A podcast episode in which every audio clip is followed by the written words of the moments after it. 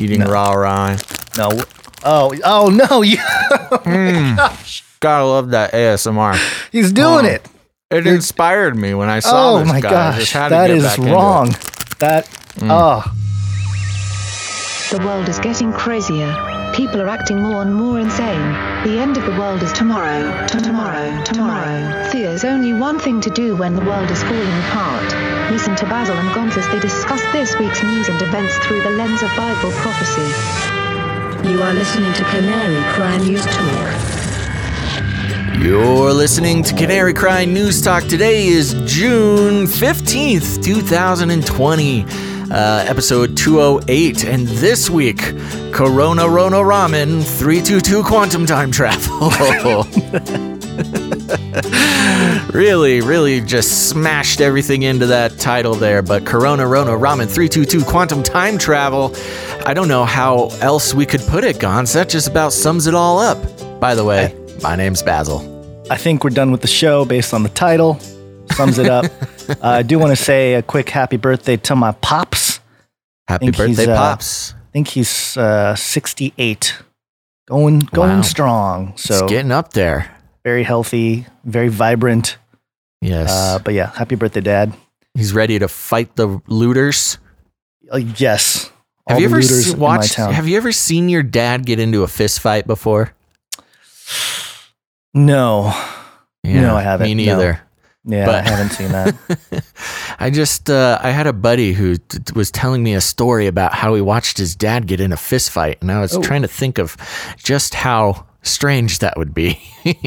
I'm sure there's, uh, you know, if you're a, a kid of a MMA fighter or something, then Oh, you've seen a yeah, lot. you know. that would be exciting. I don't know if I could handle that. But anyways, that's not what this show is about, Gonz.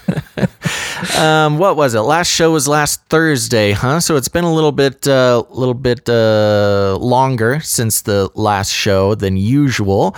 Yes. Um, more, kind of more of the same, but we've got some very interesting things to dive into uh, this episode. Uh, anything exciting happen in the past four days that you that you just must tell everybody?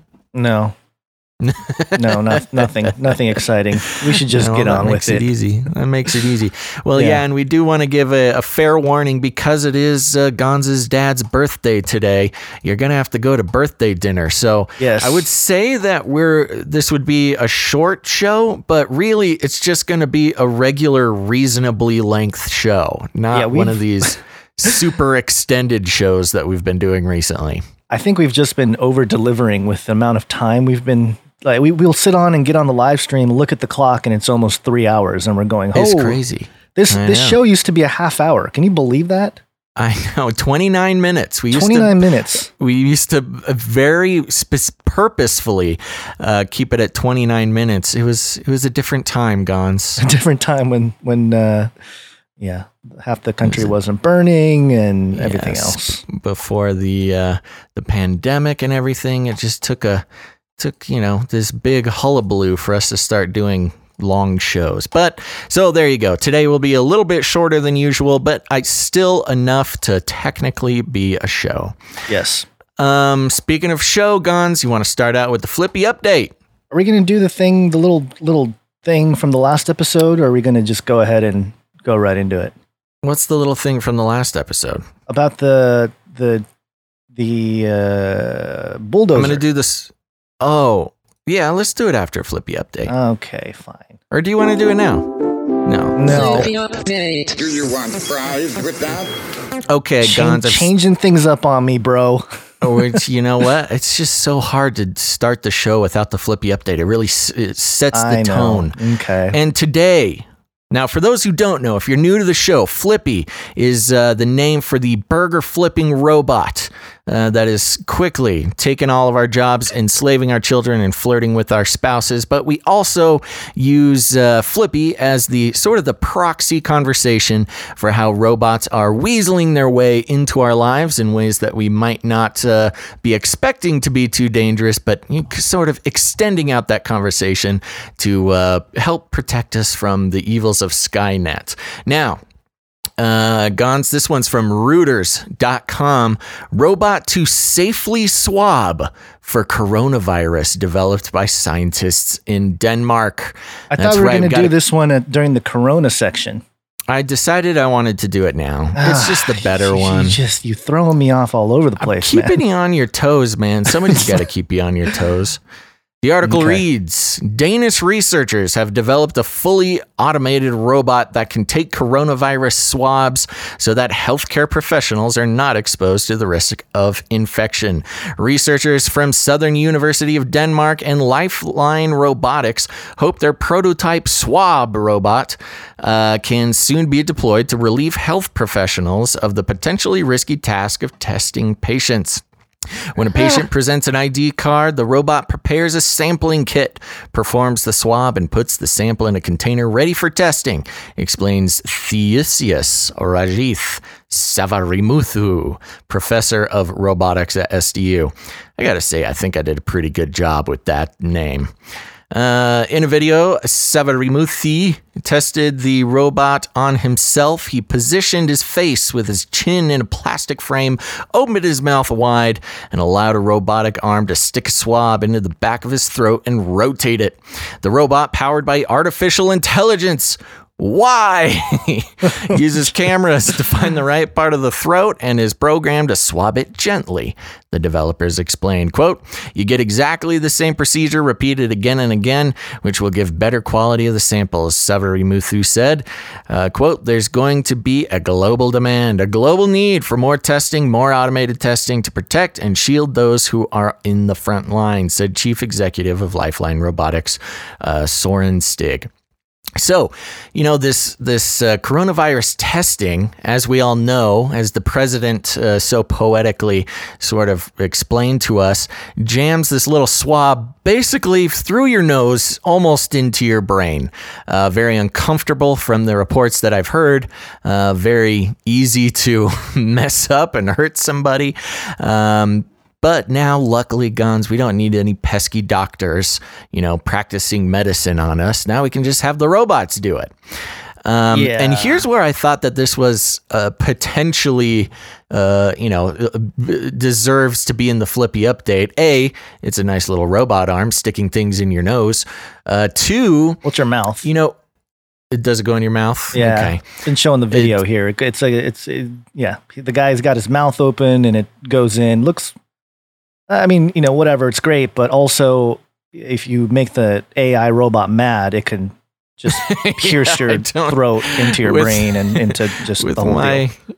yeah with my record with uh, robots i don't know if i want It just looks like a really bad idea, uh, like a really like a horror movie torture device is what it looks like.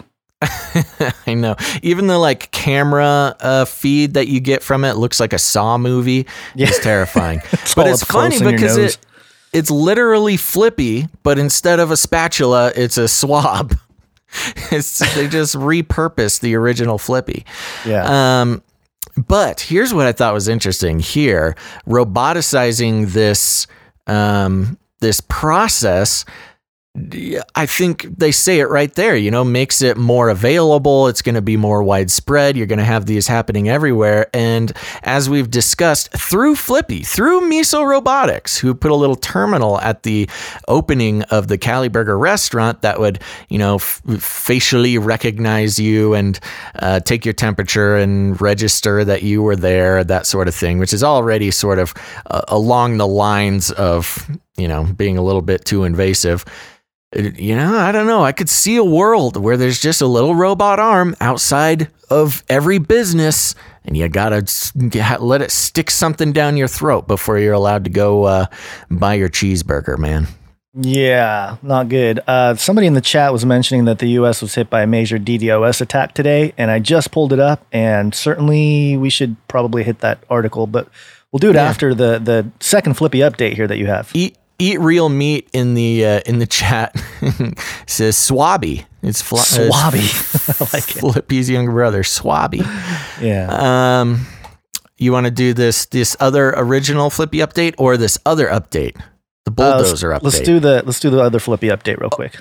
Okay, Do you want fries with that? The other Flippy update, Gonz, you mentioned last uh, show that you were you were missing the the other Flippy update, the one that connects a, a robotic arm to one's body to give you a Yes. third appendage.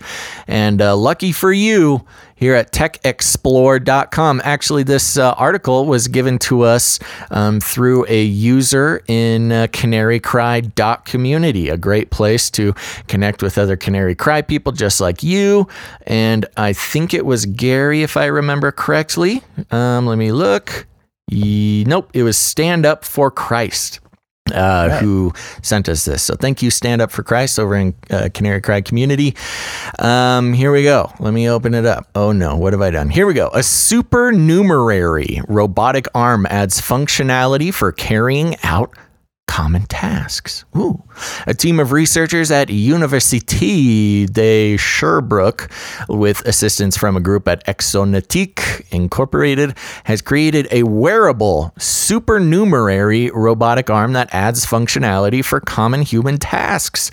In their paper published in IEEE Spectrum, the group describes their robotic arm, its abilities, and their plans for expanding its functionality. They got a little uh, video there, Gonz, um, and I'll just explain it real quick. It's a, a little robotic arm that attaches to your butt, and somebody else can control it. And so you get a third appendage that uh, you and a friend can do some chores together uh, by having your friend control your little butt arm. Um, pretty impressive piece of machinery, but uh, I don't know. This would this we need one of these Gonz for all the the controlling, the manual controlling that we have to do uh, to, con- to to do this broadcast. This would help. You know, you set up an extra little mouse over there, then I can just control your third arm and help uh, produce the show from your side. The butt bot, as somebody in the chat said. and it, So you know it's so funny, Swabby, Buddy. Yeah, buddy. it reminded me of a old South Park episode that may not be appropriate to play the whole thing, but I'll I'll play a piece of it because it just it ah, it just reminded me. Speaking of other people controlling the arm, in this particular episode, this is a very early episode of the show South Park. The aliens you control know a probe. My mom doesn't let me watch South Park. Uh, okay, you're one of those kids. Yeah. Okay, I'll try to I'll try to censor it, but uh, here's here's the scene where um, Cartman realizes that he has a uh, alien probe attached to uh, part oh, of his yeah. body. This is early, isn't it? yeah,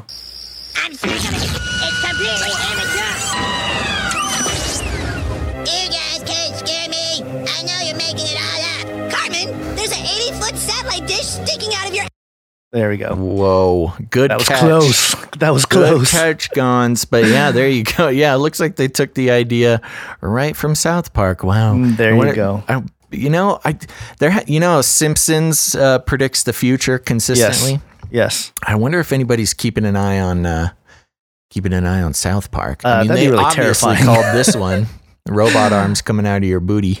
yeah, that's true. Yeah, that would be pretty terrifying if they had all the predictions correct because they're uh, you know, they stop watching after a few years, but they're pretty pretty bad stuff on that show. But anyway, um, yeah, so great robot arm that comes out of your There butt. you go. Perfect. Flippy, a lot of flippy updates today. You know, it's doing the shows three times a week. Uh, we kind of got ahead of flippy news, and suddenly there's all this very important flippy news that is uh, important to all of our daily lives. it'd be a good workout. Uh, you can tell on the video that the person that's got the arms strapped on them, they have to use a little bit of balance to try to to control, you know, because the arm yeah, just like keeps a moving core around. workout. Yeah, it's a good core workout. Uh, I'm sure. Uh, yeah. Okay. Anyway, for all you workout people out there trying to figure out how to we work out, Blast your core. blast your core Um, okay, we have another quick update. Do you want to do this one? Sure. So we got an email. Uh, our last episode was titled "Chaz America Getting Crazy," and one of the stories, uh, the reason why our our uh, what is it? The uh, thumbnail for the show was a tractor or a, a big bulldozer, was Mhm. because of the story about the Bible prophecy or Trump. Tr- what was it? I can't remember the name of the thing now. I'm trying The to look for the bulldozer article. Trump prophecy. Yeah, yeah, yeah. And we, we we were I think you had mentioned like, hey, what's the the Bible verse based on this whole thing. Chapter And, and, uh, verse. I, I had just never heard the Trump bulldozer prophecy, so we wanted to know. Trump I bulldozer sort of Bible prophecy. facetiously asked for chapter and verse, but somebody, this is great, man. We got producers all over the show, yeah, all over the world. You guys aren't just listeners, you're producers, and a good, God bless you, producer who actually put the legwork in on finding the Trump bulldozer prophecy for us. Yeah, and apparently it has to do with a, a- an old prophecy from 2012 or what's being labeled a prophecy. And this article here, God called Trump a bulldozer. Why? And uh, uh, we'll just play the clip here. Basically, a woman wrote a letter to this show that was on a few years ago in 2012 saying that uh, you know that, that she had a dream or a vision was it was it a dream or a vision It was Either a way. dream of a bulldozer blasting through the White House. Right, but it was in context to hey, the you know, uh, Washington was being taken over, the New World Order, Antichrist, one world government. It was here, but then he saw a bulldozer, or she, I think, saw a bulldozer, and this was um, the alleged prophet uh, who was interpreting this dream here. Wow. Well, that dream, that, that particular dream is uh, obviously a, a dream about the last days, so it tends to be more on the, the vision side of things, even though there's symbolism in it. The great thing is this, the, the bulldozer. Now, you may not think the bulldozer is a great thing. The great thing is, is the bulldozer because you're seeing man's plans and you, you're seeing God saying, but I have a plan that will bulldoze right through the plans of men. Yeah. There you go. So that's, I think, where the Trump bulldozer Bible prophecy comes from. It's a good find to Yeah. our producer. What was his name? I can't remember his name. Was it Um, Chris? I think I opened up the email, and of course, I closed the email. We should find it though. Let's give him a quick shout out here. First names only. Um, am I on the right email address? No, I'm not. it's Christopher. Yeah, Christopher. Thank you, Christopher, for Thank uh, you very much, Christopher, for digging finding that, up. And he also dug up the a, a few clips of Jonathan Bell, who's uh, uh, one of my our favorite guy The- here. Melt the And melt babies into candles. babies Into candles. This is Jonathan Bell. You found him. We tracked him down. we tracked him down. Yeah. So, Uh, so there yes, go. there was a man. There's a story last week about a man who was driving a bulldozer into town. Uh, he called the police, I believe, to just warn them that he To was coming, and said, "I am, I am the Trump bulldozer prophecy," and uh, went on a allegedly high-speed bulldozer chase with the cops, uh, claiming that he was the prophecy. So he, he there you go. took it a little too too literal. See what happens when you're too little literal with the translations. I know there's a lesson that's to what be learned happens. somewhere in there. Yeah. All right, Gonz, we have one more update before we get into the news stuff. yes, and this is a meme.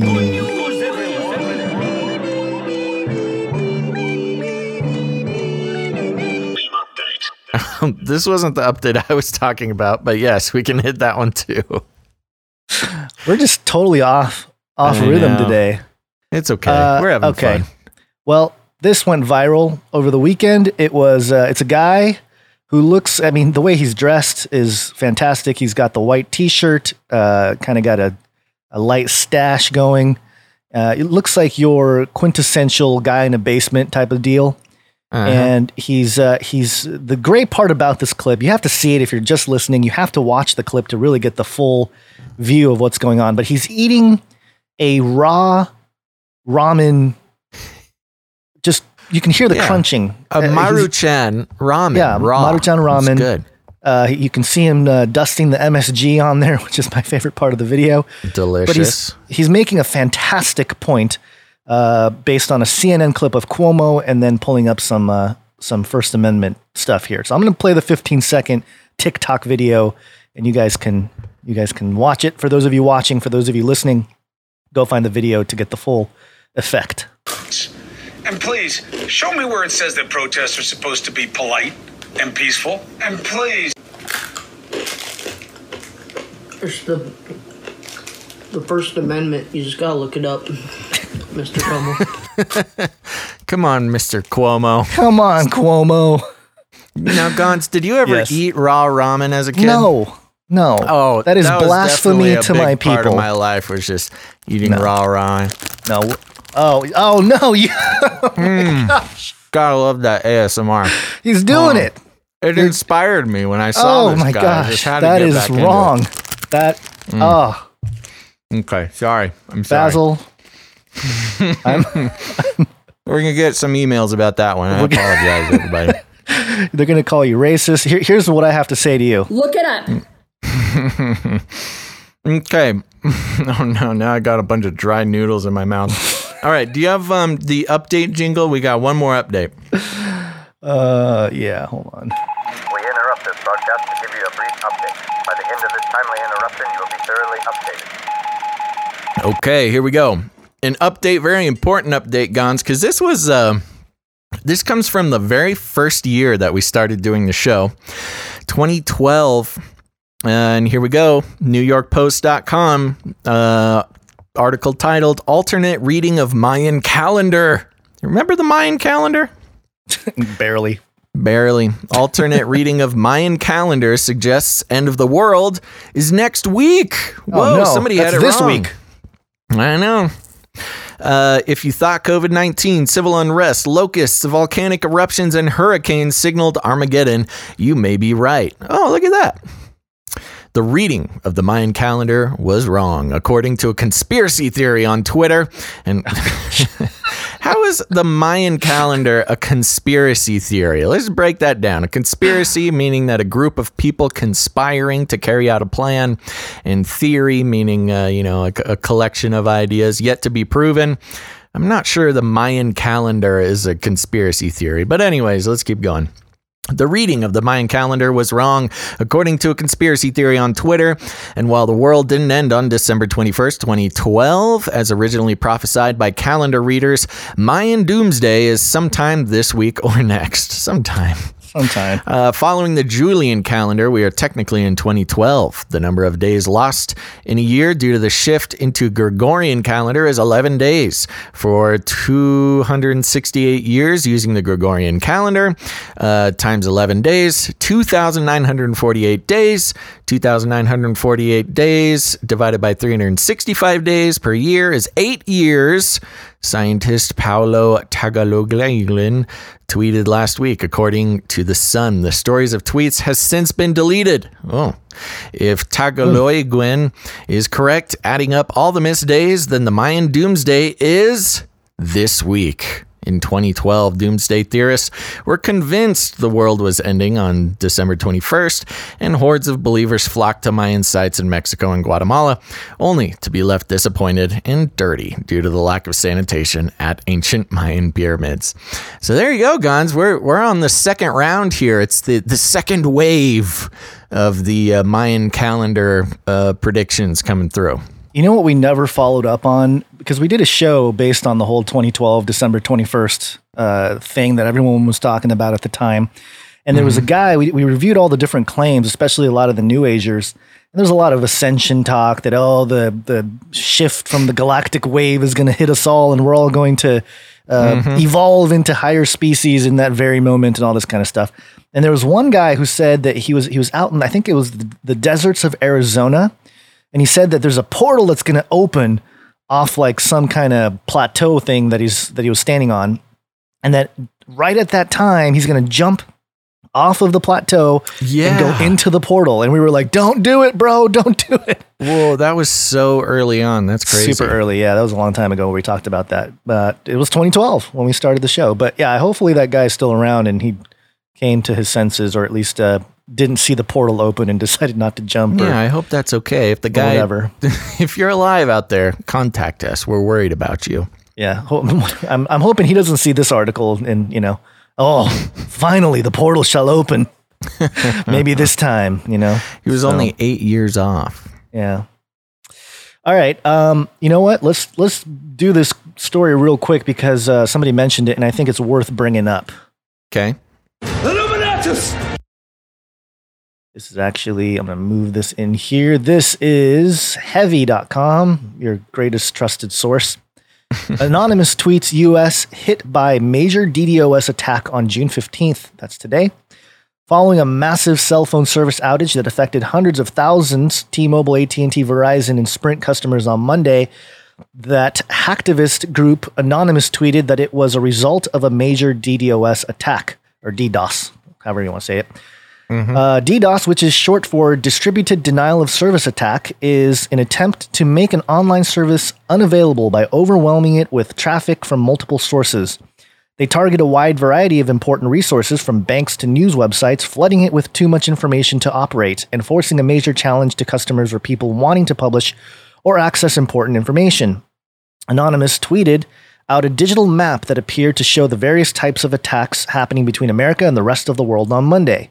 And there's a little tweet here. It's got all the uh, lines coming from all over the world, all hitting the United States all at once. Uh, Anonymous tweeted, quote, the source of the DDoS attack on the US is currently unknown. We speculate it may be China as the situation between South and North Korea is currently deteriorating. Oh, I thought it was Anonymous that was doing it. It Oh, was a no. misleading, No, they just called it misleading. out. Uh, Malware Tech, however, refuted Anonymous's claim. They tweeted, This site shows a random sample of global DDoS traffic badly plotted on a world map. It does not indicate an attack against the US. It lacks context to make any interference at all, other than DDoS attacks are happening all day, every day. That's the immediate thought that I had when I when I saw the somebody mentioned it in the chat. That hey, DDoS attacks on the US and like just websites in general, that happens all day, every single day to like every Yeah. single website ever. So Well, yeah, and that was part of the problem with the whole Russia hacking investigation was you know they were so worried that there was there or they, were claiming that there was a Russian uh, probe, uh, Russian hackers hacking into the DNC. But I mean, there's probably some Russian hacker pinging every one of us all every single day. I mean, pretty much every computer will Yeah. get uh, pinged by some sort of hacker every day. It doesn't mean that they get hacked. It just means someone's, you know, checking in, seeing if you're uh, if you're the open. darts. Yeah. So, I mean, I don't know how much more we should read of this quote. Without knowing the exact destinations other than they're within the US, no conclusions can be made, Malware Tech tweeted. The US is the world leader in hosting this hosting. This could be a bunch of unrelated DDoS attacks against random US hosted websites. Maps like this are nothing but marketing eye candy. uh, it wasn't just the major mobile networks that reported outages on Monday. Down detectors showed customers reporting with Twitch, Comcast, Facebook, and Instagram. Hmm. Uh, T-Mobile was hit the hardest with outages issued based on customer reports. A lot of it on the east eastern side of the United States, according to this uh, heat map that I'm looking at here from a tweet. Heat of course, that's uh, you know not necessarily a reliable source here. Um, Down Detector received reports from over, I think that's a million customers. Uh, they must. I think it was a typo because it's it's one zero zero zero comma zero zero zero. So it's either a hundred thousand customers 100,000, or a million. Either way, complaining of not being able to make phone calls and frustrated T-Mobile phones use, phone users shared their issues on Twitter. Well, at least they can still get on Twitter. Yeah, that Right? worked. Yeah. Uh, the issues appeared to start around 2:45 p.m. Eastern Time, mainly affecting customers in southeastern states uh, before spreading to other coun- uh, areas of the country. Customer complaints caused T-Mobile to become the number one trending term on Twitter. Okay, so people mad, uh, service down. Um, here you go. There you go. I, I don't think there's much to it other than ano- the headline saying anonymous tweets U.S. hit by major DDoS attack. I don't know. Just feels like uh, anonymous trying to. Yeah, but also, well, and who knows? You know, of course, the an anonymous uh, Twitter account could be anybody. Right. Just makes a Twitter account and calls it anonymous. So who knows? Also, a major DDoS attack on the United States doesn't make any sense necessarily. I mean, Yeah. I guess unless it's focused on United States companies, but then it's I would say the target is those particular companies. Uh, this is just not really how that works. You don't DDoS a country. Uh, but I don't know. Not, I'm not the smartest guy in the world. I could be wrong. Um, Sure. But okay, sounds good. You want to hear about some uh, some race wars? The race wars. Race wars. Race war. I've warned you and warned you and warned you. Been warned you. Warned you. We've warned been warned. So, uh, of, of course, uh, protests and uh, looting and rioting and damage has continued over the weekend. Here we are on finance.yahoo.com. Wendy's restaurant set on fire in Atlanta after African American man killed by police at drive-through. Yikes, man, through the drive-through. Come on. But let's look into it. Uh, the Wendy Co. restaurant in Atlanta, Georgia, which became the site of the killing of a Richard Brooks on Friday, was set on fire Saturday. What happened? Authorities in Atlanta have announced a $10,000 reward for information on the suspect who had started the fire. On Friday, the Wendy's restaurant became the site of a struggle between Brooks, 27, and two police officers who were sent uh, to the restaurant after a call, complaining about a vehicle blocking the drive through. The car appear- appeared to belong to Richard Brooks, who fell asleep at the wheel of his car. When the police tried to arrest him, Brooks grabbed a taser from one of the officers and ran. The police chased and then killed him, reported the Atlanta Journal Constitution, a local newspaper. The death of Brooks, Afro American Afro American man. Is that a new term? Afro is is it supposed to mean the same thing as African American man? I gotta don't know. learn. I gotta Yeah, learn what that means. Afro American man. Maybe. Uh, at the hands of white police officers comes as Atlanta saw the third consecutive weekend of protests over George Floyd, an African American man killed by white policemen on Memorial Day. Uh, why it matters. A spokesperson for Atlanta Fire said that uh, the conflagration could not be contained as it was not safe to get to the area when it first began, reported the Atlanta Journal Constitution. Garrett Rolfe, the officer who fatally shot Brooks, has been terminated, while the second officer involved in the incident, Devin Brosnan, has been put on administrative duty. Uh, protesters took over Atlanta's busy downtown connector, forcing the shutdown of the roadway on Friday night. Georgia NAACP, a civil rights organization, demanded the termination of Atlanta Police Chief Erica Shields, who resigned on Saturday but will continue to remain employed by the city in an undetermined role. Rodney Bryant uh, will act as the interim chief until a new appointment is made. Wendy's price action, and then of course, because it's finance.yahoo, they got to give a little little stock tip Little here. update, yeah. Wendy's shares traded 0.18 percent lower at twenty one dollars and seventy cents after an after hours session on Friday. The shares had closed the regular session two points higher at twenty one point seven four. Uh, so there you go. But yeah, I don't know. This is a this is a weird one. This is the kind of thing we're gonna be kind of running into more often now. Um, you know, uh, and we're just gonna be going from this article and assume that the reporting is correct. And if the reporting is correct, sounds like this guy, you know, fell asleep for some reason in the drive-through, and when confronted by cops, he took one of their tasers and ran. Which you know you just can't do that. You just can't take a weapon from a cop and run. Did you see some of the footage of uh, this incident I on your social Did you- I did not see it. I, I watched some of it and a couple different angles and stuff. And yeah, I mean, you don't always have to shoot shoot the guy, but it, it, for sure he deserved some kind of uh, uh, aggressive action from the police.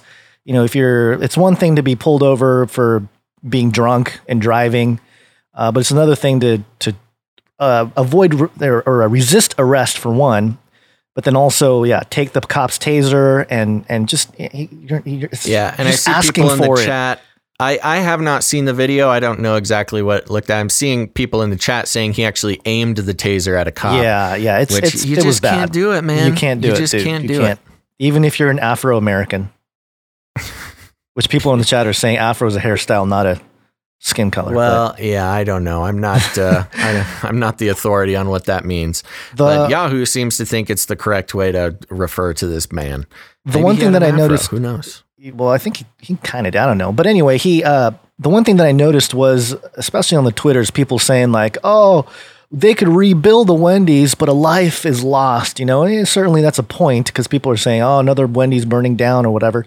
The one thing that I, I thought was interesting, I hadn't really seen anybody mention it, but uh, so so here's some video footage for those of you watching of the Wendy's burning, and I don't know if you know this, but or notice it, but it's uh, in between the camera guy, the the person holding the phone, and the Wendy's that's burning is a gas station. Yeah. So uh, okay, Have you seen Zoolander, Basil? Do you remember when that gas station blows up in Zoolander and all his Gasoline buddies die? Yeah. Wake I just don't think before you go go. if you're making a point about you know racial injustice or social uh, injustice or whatever it is, and you're trying to make a point, and you're trying to you know you burn down a Wendy's, all right, fine, you know, not even fine, but okay, I understand. I guess you know the anger or whatever. Another black man shot by a cop, but don't do it in front of a gas station where it can blow up and kill like hundreds of. I mean, I don't know. I just to me it's just situational uh, awareness. yeah, situational awareness. Don't don't burn down the one that's Look next out to the for gas yes, station. for other threats when you're lighting your favorite uh, restaurant on fire. What did the Wendy's do to deserve this? Well, I guess they called the cops. I guess somebody could say that. Well, yeah, That's what well, you get.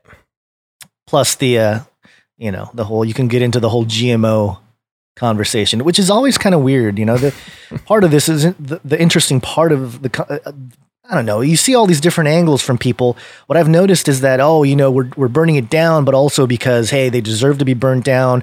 Uh, they kept the uh, the poor people sick with their GMO foods and and that kind of thing. So I've seen a lot of different sentiments on this, and uh, so I don't know. I just think it's dumb to burn it down when it's next to a gas station. Like you're not thinking. You're not thinking. Okay. And I think they actually sh- they caught video of a girl doing it, or at least a girl that was part of trying to light the the one he's on fire. So it was a, it was a Mhm. white girl too. So Nah, of course. yeah, Of uh, course.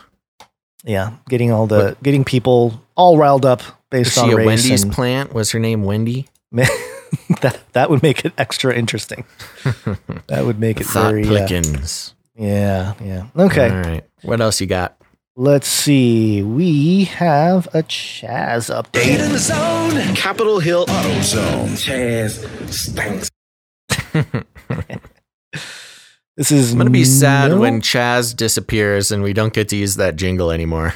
Oh, we can always reference back to it.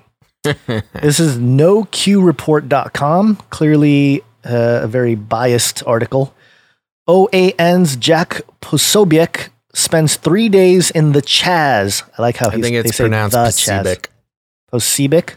I think. Okay. Uh, he spends three days in the Chaz, exposes ongoing lies. The Mhm. warlord of Seattle's Capitol Hill Autonomous Zone, Chaz, also known as the Capitol Hill Occupied Protest, Chop. Have you heard this Chop? No, I have not heard Chop. Chop I haven't heard new. either. Chop it up. Uh, knew he had someone filming his exploits Sunday night and early Monday morning. Raz Simone, the Seattle rapper whose gun-toting group of security officers uh, officers comb the streets of the Chaz at night, kept seeing videos popping up on his phone of his team's activities. There was a field source that had infiltrated the Chaz who was sharing unflattering videos of the happenings in the anarcho communist six block section of Seattle to One America News reporter Jack Posobiec. Posobiec. Mm-hmm. But the mm-hmm. warlord couldn't identify who it was. As it turns out, Wow, they just keep calling him Warlord. at least they, they parenthesized it the first time. Yeah, it was an interesting point when uh, when it was made the first time. You know, there's a power vacuum due to no police, and then of course whoever's got the guns fills the power vacuum, and that's where the uh, the Warlord moniker came out. And now it's sticking apparently. Right. As it turned out, it was Posebic, I'm going to pronounce his name different every time, himself. He and a fellow undercover journalist had been living in the Chaz since Friday, documenting everything mainstream media refuses to report. According to mainstream media, there are no armed security people patrolling the streets or shaking down anyone they believe gets out of line. Posobiec, No, it's Pacific. okay, Posabiak revealed there actually are such security measures that include armed Antifa members to go along with Simone's crew. According to mainstream media, the Chaz is more like a version of Coachella with live music and street art, a truly festive atmosphere. As Posebic reported, this is mostly true during the day when mainstream media cameras are rolling. At night, it's completely uh, it's completely different story. Uh, okay, at night it's completely different story, but at night the narrative is, is difficult to capture because anyone with the camera out is instantly mobbed by people asking questions and attempting to block off filming. Like Democrats and mainstream media, many living in the Chaz do not want the truth getting out. so I'm assuming this is a far right super right wing. Yeah, yeah, well, yeah, OAN. Um, horrible situations were revealed throughout the journalist's uh, final night in Seattle. A break in and attempted arson of a local business owner. An accused thief attacked and searched before being further assaulted. Rampant drug use, unspeakable sanitation issues, quote unquote medics who shield assaults rather than treat the assaulted. These are just some of the things revealed by Posebic in his flurry of videos posted uh, uh, posted to Twitter and live streamed from Periscope. And uh, there's some tweets showing some of his reporting there, and uh, some people getting uh, Raz chasing people down, Mm-hmm. and um, what else is there? Uh, Raz ordered the accused thief uh, bag search. Pretty, pretty yeah. intense. Yeah, you Uh, know, it's really interesting to see the back and forth about what's actually happening in the Chaz. And of course, you know, you'd actually have to go there. Marry, marry me, Basil, in the in the chat. Uh, you know, asked if I would be going doing some boots on the ground in the Chaz. If I was closer. Uh, I probably would. I'd, I'd be down going checking it out. It sounds like it actually might be a little dangerous pulling out cameras and stuff there. So might have to be a little sneaky with my recording equipment. But I would consider going there. Uh, Seattle's a little bit, just a little bit too far to make it a, an easy journey. But, you know, if somebody wants to buy the plane ticket, I might go check it out. Um, I got some people I could stay with up there.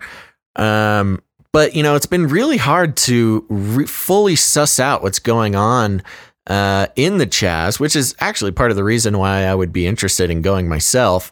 Um, because you know, I s- had some people send me uh, some, you know, I uh, p- uh, boots on the ground. Not they weren't going there for me, but they went there to go check it out on their own, and took some pictures. And they did kind of a, a satirical write up about it because they took a bunch of pictures, and then um, this person was making the case that it's not as uh, dangerous or wild in there uh, as the, mainstream would have us think, or certain you know other right leaning things. The, the big thing is that the the mainstream wants it to sound dangerous because they want to keep the status quo. That's the biggest thing here. It's not a right versus left. It's a you know uh, uh, power struggle between the current status quo power system and um, you know, the, all these alternatives popping up. But the long story short was in this particular set of photos that was sent to me, it'd be like a picture of a child on a scooter uh, with his mom or something, and the the com the uh, oh what's the word? Not the comment, but the the caption would be like, "Look at this far left uh, Antifa militant training his uh, alternative transportation to take down the man and destroy capitalism." And then it'd be like a picture of a nice, you know, painting of a flower somebody did. Look at these anarch anarchic symbols of hatred. Uh, anyways, uh, they're making fun of the the sort of inflammatory language getting pushed around uh, about what may or may not be going on in the Chaz. And the reality of it is that it's probably a little bit of both. It's probably you know just normal you know people walking around looking at the graffiti and you know, hanging out, not doing anything interesting. And then, of course, there probably are the reports of, uh, you know, the, the warlord gangs uh, trying to keep the peace in their own special way. So, Well, it's like anything. One side of the the barricaded off Chaz location, whatever, can be very peaceful. You know, on one side of town, and the other side, there could be some some stuff going on where it's a little more violent and whatever. So Right. yeah, it's probably a little bit of both. Obviously, that's the thing with cameras. You know, it's just one perspective. it's whatever you get. You get Whatever what you, you get, get. when it comes to the cell phone cameras. Uh, apparently, Posebic and his partner they're going to be putting together a documentary to expose all the things mainstream media and Democratic politicians refuse to tell us about the Chaz. and uh, yeah, so there you go. Obviously, very right leaning on this perspective, but you know there is something to be said about documenting things going on at night because there is. Uh, Obviously, it's probably a little more dangerous at nighttime if you're trying yeah, to walk like around anywhere else in the United Yeah, States. like anywhere else in the- in the world. We Yeah. have some people chanting for us to uh, talk about Raz Simone. We've talked about Raz Simone in uh, previous episodes. Um, that's the the guy, the rapper who's sort of taking uh, taking policing into his own hands now that the police are not uh, available inside the Chaz zone. Uh, he's a rapper, and him and his buddies have guns, so they're the police now. Isn't his Um, dog's name like Taz or something? I don't know. I Raz, honestly Taz, and Chaz. He's writing his own song. I don't know. Anyway, Maybe uh, send us something. We had we had a lot of great stuff sent to us on the the email over the weekend, and uh, Yeah, of course we've covered some of it here. So if you have additional stuff uh, to send us about Raz, send it to canarycryradio at gmail.com. And let me give some advice because we get a lot of people sending us a lot of stuff. Let me give you some advice. If you're going to send us an email, don't just send an email with the subject line, watch this video, and just have it be a link to a video. We, we don't have time for that. It, it, what you got to do is what Christopher did. You watch the video, you do a write up for us, you tell us, you tell us, tell us what you found. You know, do, do some of the work because uh, if we had to sit and watch every video that somebody just sent us with no comment, uh, we would never have time to do the show. So, um, just just some advice. I, I appreciate everybody sending stuff, um, but don't just send us a link to a video. We, we Yeah. can't do anything with that. And we'll I get mean, to we some of the can, but jingles. We won't. There's just too much of it. Too many of them. Yeah, we'll get to some of the jingles you guys sent in, which uh, we we got a lot of them over the weekend. So, or and plus last week. Uh, but Yeah. this one is a Biden jingle that we got from B Dubs, and uh, I love it. Hit it. Got hairy legs. Got hairy legs. I like that. I the, like the whole, that. uh, yeah, I love I love that one. Okay, so hairy legs. which is- DailyMail.co.uk. Yes. Our f- one of the world's favorite news uh, outlets here. Exclusive. This is a Daily Mail exclusive. Joe Biden's brother wriggles out of $1 million he owes to car crash victims' family by having just $29 in his bank account, despite life of luxury as a law firm's frontman. That's one thing I love about the Daily Mail. Their article, their headlines are like a paragraph long. It's a paragraph. It tells you the Yeah. whole deal. They know people I don't read articles. No, You know you what's just get that big long headline, you get it all. So here we go. We're talking about Harry Legs Biden, um, and the article reads: Joe Biden's brother wriggled out of paying some, uh, paying some of the one million dollars in compensation he owes the family of a young father killed in a horrific car crash more than 20 years ago. After creditors found just twenty nine dollars and sixteen cents in his bank account, DailyMail.com can reveal. Frank Biden has earned hundreds of thousands of dollars from a series of executive positions he's held at firms that appear to trade heavily on his family name, and is currently the pitchman for a large Florida law firm. He also lives with partner Mindy in a smart $600,000 four bed, four bath house in a gated community overlooking a golf course in upmarket Atlantis, Florida, and the couple drive contrasting 400 uh, sorry, $40,000 black and white Range Rovers. But when attorney John F. Hayter Hater, representing the family of single dad Michael Albano, who died tragically in 1999, leaving two orphan daughters behind, garnished Biden's Wells Fargo bank account in February. He found it uh, almost empty. Sorry, it's kind of get into the uh, got to get into the cold read here. In February, Hayter also placed a lien on Biden's white 2014 supercharged Range Rover. Biden, 66, hasn't paid a cent of the cash he owes the Albano family, despite him having defaulted on a lawsuit filed against him for the death. However, there's light at the end of the tunnel for the Albanos, as DailyMail.com can reveal that the businessman has finally made contact with the family's lawyer.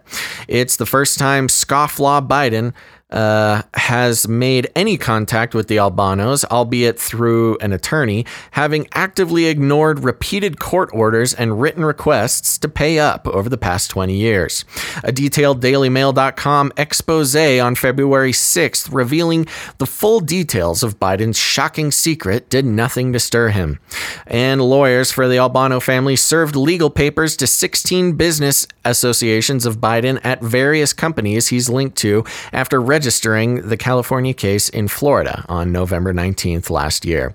But not a single associate of his responded to the court's order, not even the Berman Law Group, which continues to feature Biden as a senior advisor to the firm on its website.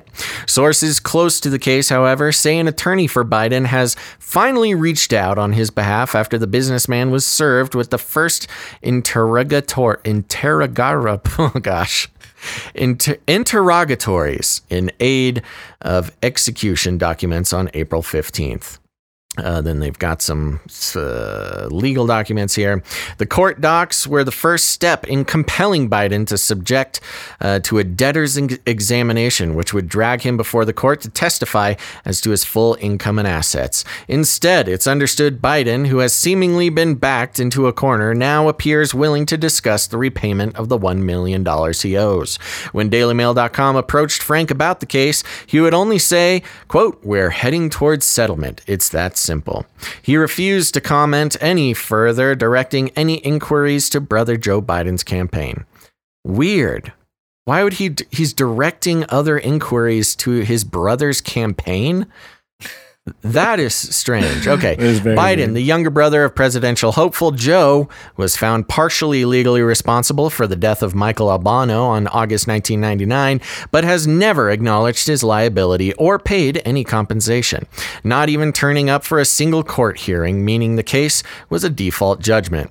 Albano died when he was crossing the road on Highway 101 in Cardiff by the sea, beside Encinitas, California, when a high powered Jaguar XK8 convertible rented by Biden hit him at as much as 80 miles per hour. The speed limit was 35 miles an hour. Biden, then 43, was riding shotgun when he shifted the 290 horsepower car into manual and told the driver, Jason Turton, 25, to punch it just before hitting Albano. Biden was allegedly heard saying, Keep driving, and Turton fled the scene, telling police uh, someone advised him to, while another passenger in the car said everyone was drinking. Biden fled California, leaving a trail of unpaid bills and never even turned up in court when Albano's family sued him, according to the court documents. The orphaned daughters of Albano, Lorena and Nicole, pleaded more than a decade ago with the Democratic presidential frontrunner Joe Biden, then a senator, for help recovering the money from his brother to no avail. He told them he had deep sympathy, but his brother was penniless. These days, Frank describes himself as a senior advisor to his brother's political action committee, and the businessman appears to have a finger in lots of different pies. Biden lives with partner Mindy Ward, 47, a former Hooters waitress who works at CHG Healthcare in Boca Raton. Ward has uh, was seen in January driving Biden's white Range Rover, which displayed a Biden President 2020 sticker on the rear window before being later removed. At the time, Biden was seen driving a black $40,000 two liter Range Rover Evoque, uh, which is registered in Ward's name. According to court papers in February, the Florida Department of Motor Vehicles was directed by the court to issue a new title for the high end white Range Rover showing a lien, which means the vehicle can't be sold. For our story in February, Albano's family told Daily Mail that Biden must face justice after never offering so much as an apology during the last 20 years. Frank needs to pay for what he's done, the dead man's daughter Lorena told DailyMail.com. She was 17 when she lost her father, while her sister Nicole was 16. It's been 20 years, but we aren't holding our breath. It's been draining emotionally and physically. We've never received a dime from Frank, let alone an apology. There isn't a day that goes by that I don't miss my father and think of what could have been. There you go. Holy smokes, what a horrible story, Gonzo. Yeah, it just goes to show the, uh, I guess, the class. You know, this is Yeah. kind of a class thing going on. It's not so much a race thing, although people can pin it on race if they want to. Uh, I don't think that's really necessarily. Oh, I don't accurate. think anybody was mentioning that. There's no mention, I guess, well, not in the article, but I'm saying just in in particular, just people that would look at this might think that. But also because it's uh, you know all tied to the Democratic Party, they're not going to really make it a big deal. I don't think. But uh, yeah, I think it's a class thing. People that have there's certain people that are protected in this world, and you, we just know about it. I mean, uh, unless something's planned to arrest Hillary in the well, next few months or something. protected, protected if you're Joe Biden's brother. You can kill a man Yeah. while messing around drunk driving. Yeah. and uh, get away for 20 years. You know, the, this it's really strange. I mean, the worst part about this is just the blatant, you know, n- not showing up to court, not uh, not caring, not getting in contact, not apologizing, not making a single, you know, attempt to uh, pay any of the money. Not not that it would be an admission of guilt. Your admission of guilt was not showing up to court for 20 years. That's like Yeah, I mean, you, normally that's yeah, that's pretty bad in itself. Isn't there a warrant out for your arrest if you just miss a whole bunch of court dates? Oh yeah, no. Well, he fled the he fled the state. It's Yeah. crazy. This is you know what's interesting about this though to to look at it in a, a deeper, wider uh, scope of things here. This was almost assuredly dug up by uh, some opposition research by Trump, um, or you know somebody had been holding on to this information, just waiting for the right moment uh, Right. to to spring it on someone. I mean, this is this happened 20 years ago and this is the first I'm hearing about it. So, you know, someone's been holding on to this just for the right moment when maybe Joe Biden would be uh, running for president. Uh, part of the interesting thing too is going into and looking at uh, and garnishing Biden's Wells Fargo bank account. These people have they, they don't they have more than one bank account. I know. Well, that's the silly thing. They have Yeah. like not just not just more in the United States. They probably have you know overseas accounts and stuff like that. So I don't know. Uh, Whoever the attorneys were for the family might be. I don't know what they're doing.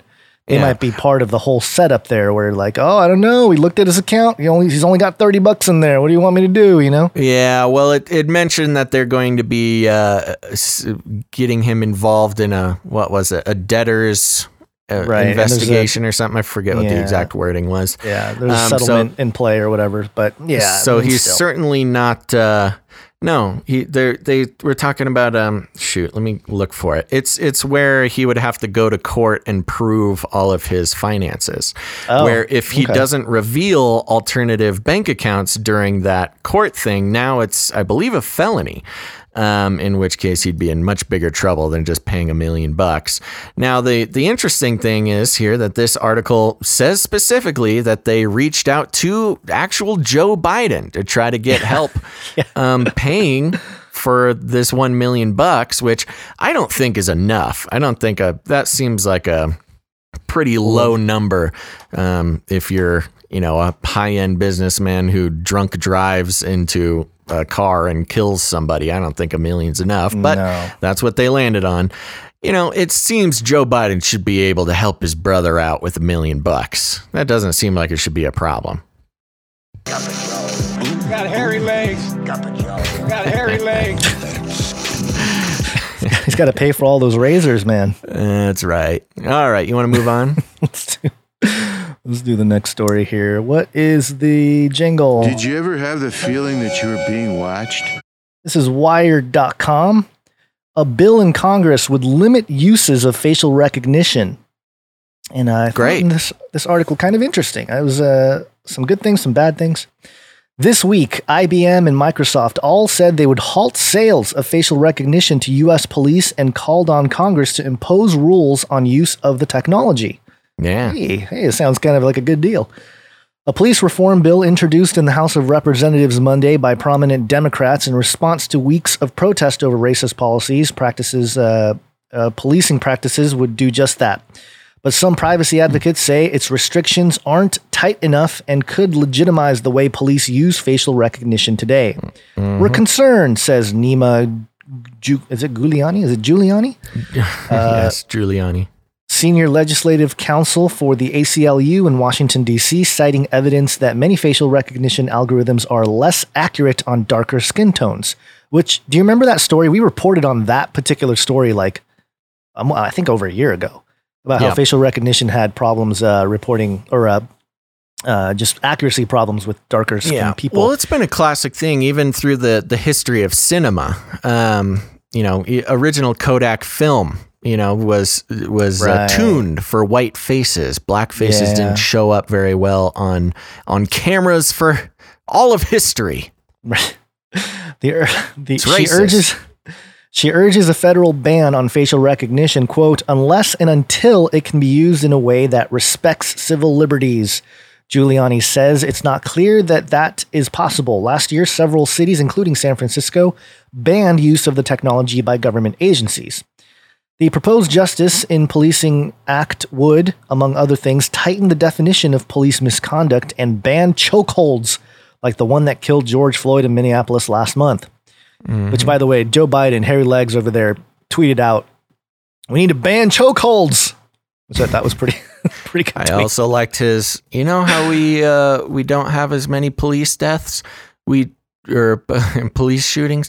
We uh, we train the police to shoot them in the legs. Oh, good idea, Joe Legs. Biden. You're really tuned in to the Tuned in. Uh, to the issues at hand. It is sponsored by Senators Cory Booker and Ka- Kamala Harris, and Representatives Karen Bass and Jerrold Nadler, all Democrats. A five-page summary on the, uh, of the bill's main provisions doesn't mention that it includes what could become the first federal restrictions on facial recognition technology. None of those rules directly limit what a sheriff's office or city police department could do with facial recognition. One part of the bill requires that federal uniformed officers, such as FBI agents, wear body cams and use dash cams in marked vehicles. It states that facial recognition cannot be built into these devices or used to scan body scan uh, body scan body cam video in real time, for example, to spot persons of interest in a crowd. To apply facial recognition to body cam footage, federal agents would need to secure a warrant after convincing a judge the information is relevant to an ongoing criminal investigation. Another provision spec- uh, specifies that police departments using federal grants to buy or rent body cams must adopt policies on the use of facial recognition on footage from the devices, including securing a judge's approval and only deploying it in cases of imminent threats or serious crimes. James Spivack, a policy associate at Georgetown's Center of uh, Privacy and Technology, says those restrictions wouldn't affect many of the ways facial recognition is used by law enforcement. The technology is more commonly applied to footage from sources other than body or dash cams, such as surveillance cameras, sometimes solicited from private citizens or businesses. Quote, if Congress passes this legislation that barely touches facial recognition at all, companies could go right back to selling to the police and not much will change, Spivack said. Civil rights groups that campaign on surveillance and facial recognition say that would be concerning because the technology is unreliable and expands police powers, effects that burden communities of color most of all. Quote, I'm very disappointed that Congress would take this sort of regulatory approach, says Albert Fox Cahn, founder of the nonprofit Surveillance Technology Oversight Project and a fellow at NYU School of Law. Quote, this is incredibly biased technology that will put Americans of color at high risk of wrongful arrests uh, than white Americans. IBM and Amazon didn't respond to requests for comment on the Justice in Policing Act. Microsoft declined to comment. IBM has halted sales of facial recognition permanently. Microsoft and Amazon both paused sales only to US police until federal regulation is in place, with Amazon saying its hiatus will last 12 months. Yeah. Yeah. That's- so um, That's not long enough. no, not long enough at all. It's uh, yeah. I'll get to my point here, but uh, facial recognition providers have come under growing scrutiny from researchers and privacy advocates in recent years over evidence that tech often makes more errors on darker skin tones than lighter ones, like we just mentioned. Um, it goes into the National Institute of Technology or Science and Technology. Uh, they published in December found that when analyzing mugshots, many commercial facial recognition algorithms reported more false positives for American, Indian, Black, and Asian people. Although some of the software tests exhibited or tested exhibited minimal differences. Two influential academic studies found that services offered by IBM, Microsoft, and Amazon that tried to identify a person's gender from their face were very accurate on people with light skin, but very inaccurate for people with darker skin, especially women. Hmm. All three companies say that they have since improved their technology, which is part of my point here that this is only making these technologies better. It's like teaching the AI, oh, what, what do you need to do to become better at identifying all the different Right. people here? Uh, MIT researcher Joy Buolamwini a co-author on those studies and founder of campaign group Algorithmic Justice League. That's a pretty intense name there. Likes that the Justice is Policing a Justice in Policing Act blocks real-time facial recognition on body cams. Recent research has shown that unsteadiness of such footage reduces accuracy, but she says federal rules on facial recognition should also cover the many other uses of the technology. Quote, regardless of the accuracy of these systems, mass surveillance enabled by facial recognition can lead to chilling effects and the silencing of, dis, uh, of dissent, Buolamwini said. Which we've seen in China. Exactly, yeah. Last month, she co authored a paper suggesting the creation of a new federal agency to regulate facial recognition modeled on the Food and Drug Administration. I remember the, uh, uh, well, maybe it was the FDA or the DEA that we were talking about, but it was one of the stories about the surveillance um, uh, things earlier that we reported on a few episodes ago. We were wondering why they had uh, you know one of these other food and administra- food and drug administration people doing all the surveillance, Mhm. um, speculating that maybe they they were you know bored. uh, yeah, George Floyd's death, blah blah blah. The third, the three big tech companies that asked for federal facial recognition rules this week are expected to take an active role in trying to shape them. IBM, Amazon, and Microsoft have all mentioned facial recognition on Senate lobbying fillings this year. Microsoft also has been an active player on legislation around facial recognition in states, including its home of Washington. It supported a facial recognition bill approved in March that takes effect July 2021 and requires police to obtain a warrant for any use of the technology. So I guess that's good. That's that's good Yeah. at least in Washington. Uh, but yeah, this is look. This is good in the sense that hey, we're at least at least even the Democrats are like, hey, hey, whoa, easy here We're because it, you know, slowing down. We're we're slowing, slowing down, especially Well, because uh, the colored man is easily misidentified. But again, this is just making it's just giving time for the tech to improve upon its abilities. And then once it's good to go, everyone's going to be like, "Oh, we must we must use it to prevent Which, to be And- fair, is is just what they want. You know, that's that's Yeah. the whole point. You know, they're not stopping this facial recognition because they're scared of Skynet. You know, cataloging all human beings for enslavement later. Uh, they specifically halted. Um, all this stuff because they they want to wait till it's better, it's where it can Right. accurately, and that's where the the difference is here. Of course, you know, here on this show, we don't want facial recognition being used uh, without warrants at all. Yeah. Um, But you know, here they're saying, okay, well, let's not do it now. Which uh, uh, on you know the first impression, of course, everybody here starts cheering, huzzah! Uh, but the problem is, yeah, they just want to pause it until it can more accurately, uh, you know, pick people out of a crowd, which is opposite of what we're looking for. We need a an immediate ban. We need Well, Elon plus- Musk to start tweeting about this. Is what we need. plus the the kind of uh, commercial products that or maybe black market products that can be out there where your normal citizen can just take any kind of video footage and start identifying who they are.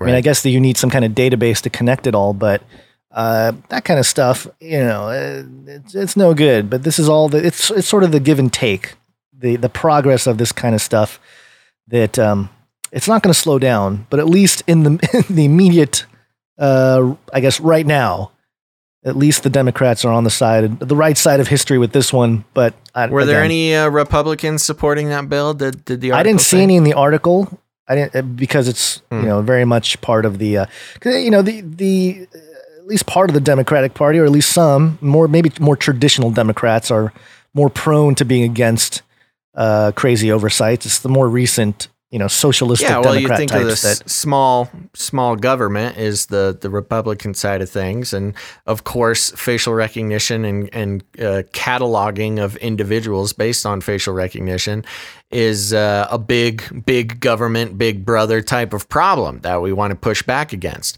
So you know, this is really just a timing issue, and and once the tech.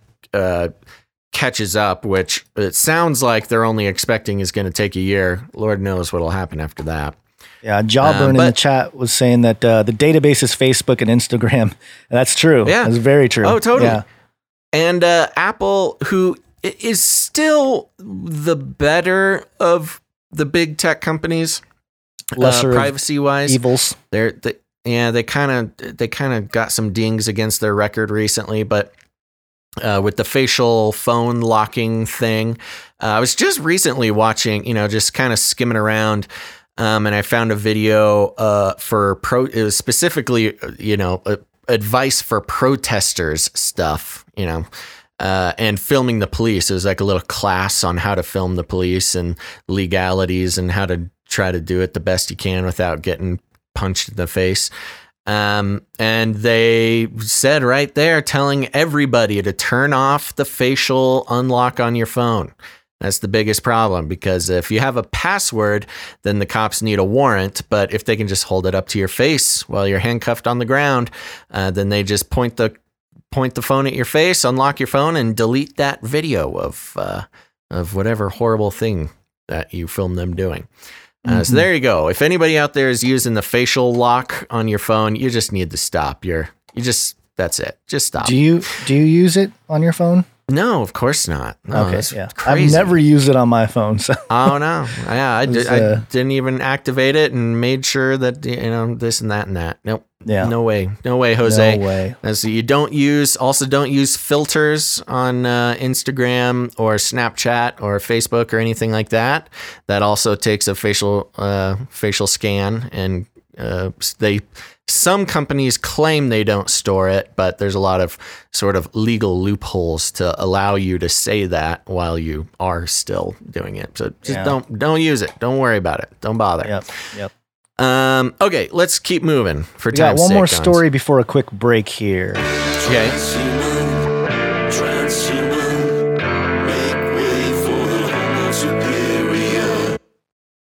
Okay. This is denofgeek.com. Ooh, Immortality Den or Bust trailer politicizes Neolution. Neolution. Neolution. Uh, the many clones Tatiana Maslany played on Orphan Black banded together to fight Neolution. And this did I skip a part? No, okay, that's where the article starts. Interesting. Uh, and this was when it mainly was a belief for people who'd undergone technological enhancements like Tails. The Immortality or Bust trailer follows the man who invented volcano surfing as he rides a transhuman wave to Washington. Mm. Uh, on the $6 million man, Lee Majors astronaut Steve Austin was rebuilt into the world's first bionic man. Government scientists made him better, stronger, faster through biotechnical enhancements. The man at the center of immortality or bust wants to take that one step further. Quote, Do you want to live forever and become a cyborg? asks the official website, which uh, should cue me for my cyborg jingle that I don't have ready, but here it is. Are you ready to become cyborg? In the last presidential election, one man embarked on an impossible expedition to defeat aging and forever change the human being through science. Running for president as a transhumanist party nominee, Zoltan Istvan took his message to biohacking labs, uh, cryopreservation facilities, transhumanist churches, and ultimately Washington, D.C. And of course, we've tracked Zoltan for years here, many years, uh, on all the things that he's been up to and the immortality bus that he jumped on and rode across America. And uh, we're going to play the trailer for you here. It's a couple minutes long just to get an idea of uh, what this whole documentary, 77 minute documentary, documentary is all about. When he was 21, he sailed across the planet in a boat. He took 500 books with him. He's In a credited boat. with inventing volcano surfing. Zoltan Istvan, he's running for president in 2016. A typical transhumanist is somebody who has an interest in using science and technology to radically enhance themselves. You know, it's like a port. More body modification than anything. So when I present my tag to the car, it unlocks the door. Another reader to start my car. This goes right onto my skull. Biohacking definitely is a hidden world. This has been part of the problem with transhumanism is how do we spread transhumanism without doing something very provocative? Well, you probably really can't. The plan is to drive this sarcophagus on wheels to Washington, D.C. You want to run for president? It's like, yeah. Don't you think it's brilliant? I am trying to essentially use my political platform as an agenda to push for transhumanism. I saw this as a kind of science fiction, really. I didn't come to die. I came to stay. I mean, Americans just hate science so much. I'm not sure about this eternity thing. America's gonna just grab a rifle and tell you to go back to wherever you came from. A person who's a transhumanist wishes for extremely long life. It does not help the spirit of evolution. To enable human beings to bypass nature. We don't really believe in that word natural. You're a politician, you have to sell people hope. The public is right, but the government is wrong. You, you have to somehow tie this into the greatness of America. I mean, we spend 20% of the, the federal budget basically on making bombs and defense and things like that, and just less than 2% on science and medical research. Given today's level of technology, there's nothing more I can do for this person. My father has had four heart attacks. He can't survive heart surgery anymore. The younger we die, the better our species becomes. Technology will make it so our lives are healthier, better, and safer. There you go. Immortality aging. or bust. Sorry, I stepped on them saying defeat aging. So there you go. That's the trailer. And uh, it says here that uh, it won the Breakout Award at the 2019 Raw Science Film Festival. And uh, it's going to be available on, well, let's see, where is it? Uh, I don't have the specific. It's got a little bit more on this article here, but it features libertarian Gary Johnson, cryptocurrency expert John McAfee, futurist Jacque Fresco, and comedian Jimmy Dore. And some are not supportive of the political movement, like conspiracy theorist Alex Jones. Oh, that guy. He's Hey he's Jay, get on the get on the eternity train. Yeah, come on, come on, AJ. Uh, he's the only known presidential candidate to be questioned by the Underground Collective. Ooh, Den of Geek. So there you go. I, I believe it's going to be available to watch here. I was trying to find where, but uh, it's one of those documentaries to maybe check out if you're into the research to see what uh, what it was like for Zoltan to get in his 38 foot coffin shaped bus across the United States there. And again, he is one of the politicians that has a, a microchip already in his hand. So there you fancy go. And- and- lad. And the reason- Zoltan the fancy lad? the fancy lad. And the reason why we, we track transhumanism, and, and I've personally tracked transhumanism for years, uh, is because of that immortality aspect of it. And especially being a Christian or believer, a follower of Jesus Christ, it's like, what, what are you trying to? I mean, you're trying to basically do what Christ gave us through his work on the cross. So, I mean, it's a very direct uh, attack on God and on Jesus in particular. So I, I just think it's a very fascinating topic that I think Christians need to keep pay attention to this. And I've talked to people that are just, I guess you can call them normies, right, Mhm. Basil? You like to call them normies, which, by the way, I looked up the origin of normies. That's what they are. Stay away from normies. I got another normie one too. Normies. You said Um, you looked up the the what the history origin. of normies? Yeah, What's the origin of the word normies. It's from like Tell an me about it. 86. I can't remember the exact. I got to look it up again. But it was basically from some movie in the 80s or something. Mhm. And uh, yeah, it's got these puppets that are that come out of the the their cage thing, and but they get lectured that if you're gonna if you're gonna be out of the, the cage there, then you gotta be against the you can't run in, in uh, run into the normies or whatever. We'll get into more so of it later. eloquent, such an eloquent. I'm sorry, it was Gonzo. put me on the spot there. Um, no, no worries. I thought you just had it. no, I don't have it. Uh, yeah, I don't have it All loaded right. in. But We'll but we'll save that for another show then. Yeah, yeah. But basically, you know, I've talked to people that are believers even more recently, and I, I you know, just bringing up the co- concept of transhumanism, their whole thing was like, well, they're never going to get it. So what's the point? And it's like, well, they're going to keep trying, you know, and, and the more people start to really want this, the more you have, number one, you have an opportunity to preach the gospel on one hand. It's like, hey, what you're looking for has already been solved. But on the other hand, it's like it's it's going to get weirder and weirder, and people are going to become less human, and that's the whole you know eschatological prophetic aspect of this whole thing. So I don't know, And I, Just you know, I think it's a big question. Um, it's a big question for everybody. I mean, we, you know, of course, we come at it from the the sort of Christ uh, centered uh, perspective, but you know, th- th- it's not just a, a Christian issue. I mean, that's a No. human being issue that, that these questions need to be asked. I think Right. there is, you know, and w- we might be guilty of sort of uh, uh, leaning into this paradigm a little bit, but it's not just technocrats versus Christians or something. You know what I mean? Um, there's there's uh, certainly a a lot of secular reasons as well to not give in to the the temptation of uh, artificially elongated. Uh, uh, unnaturally elongated Right. life, and it's Well- a complicated conversation that we've been having Yeah, for years. So we can't cover all the bases right now, right here. But you know, what are you? Well. I, I think I think part of what you're saying there, in terms of the secular view, is definitely true. But what's Yeah. interesting about that point is that it actually proves the Bible true in that, in, like in a roundabout way. But even Right. the the normal secularist saying like, "Hey, maybe this is wrong," or maybe death is wrong.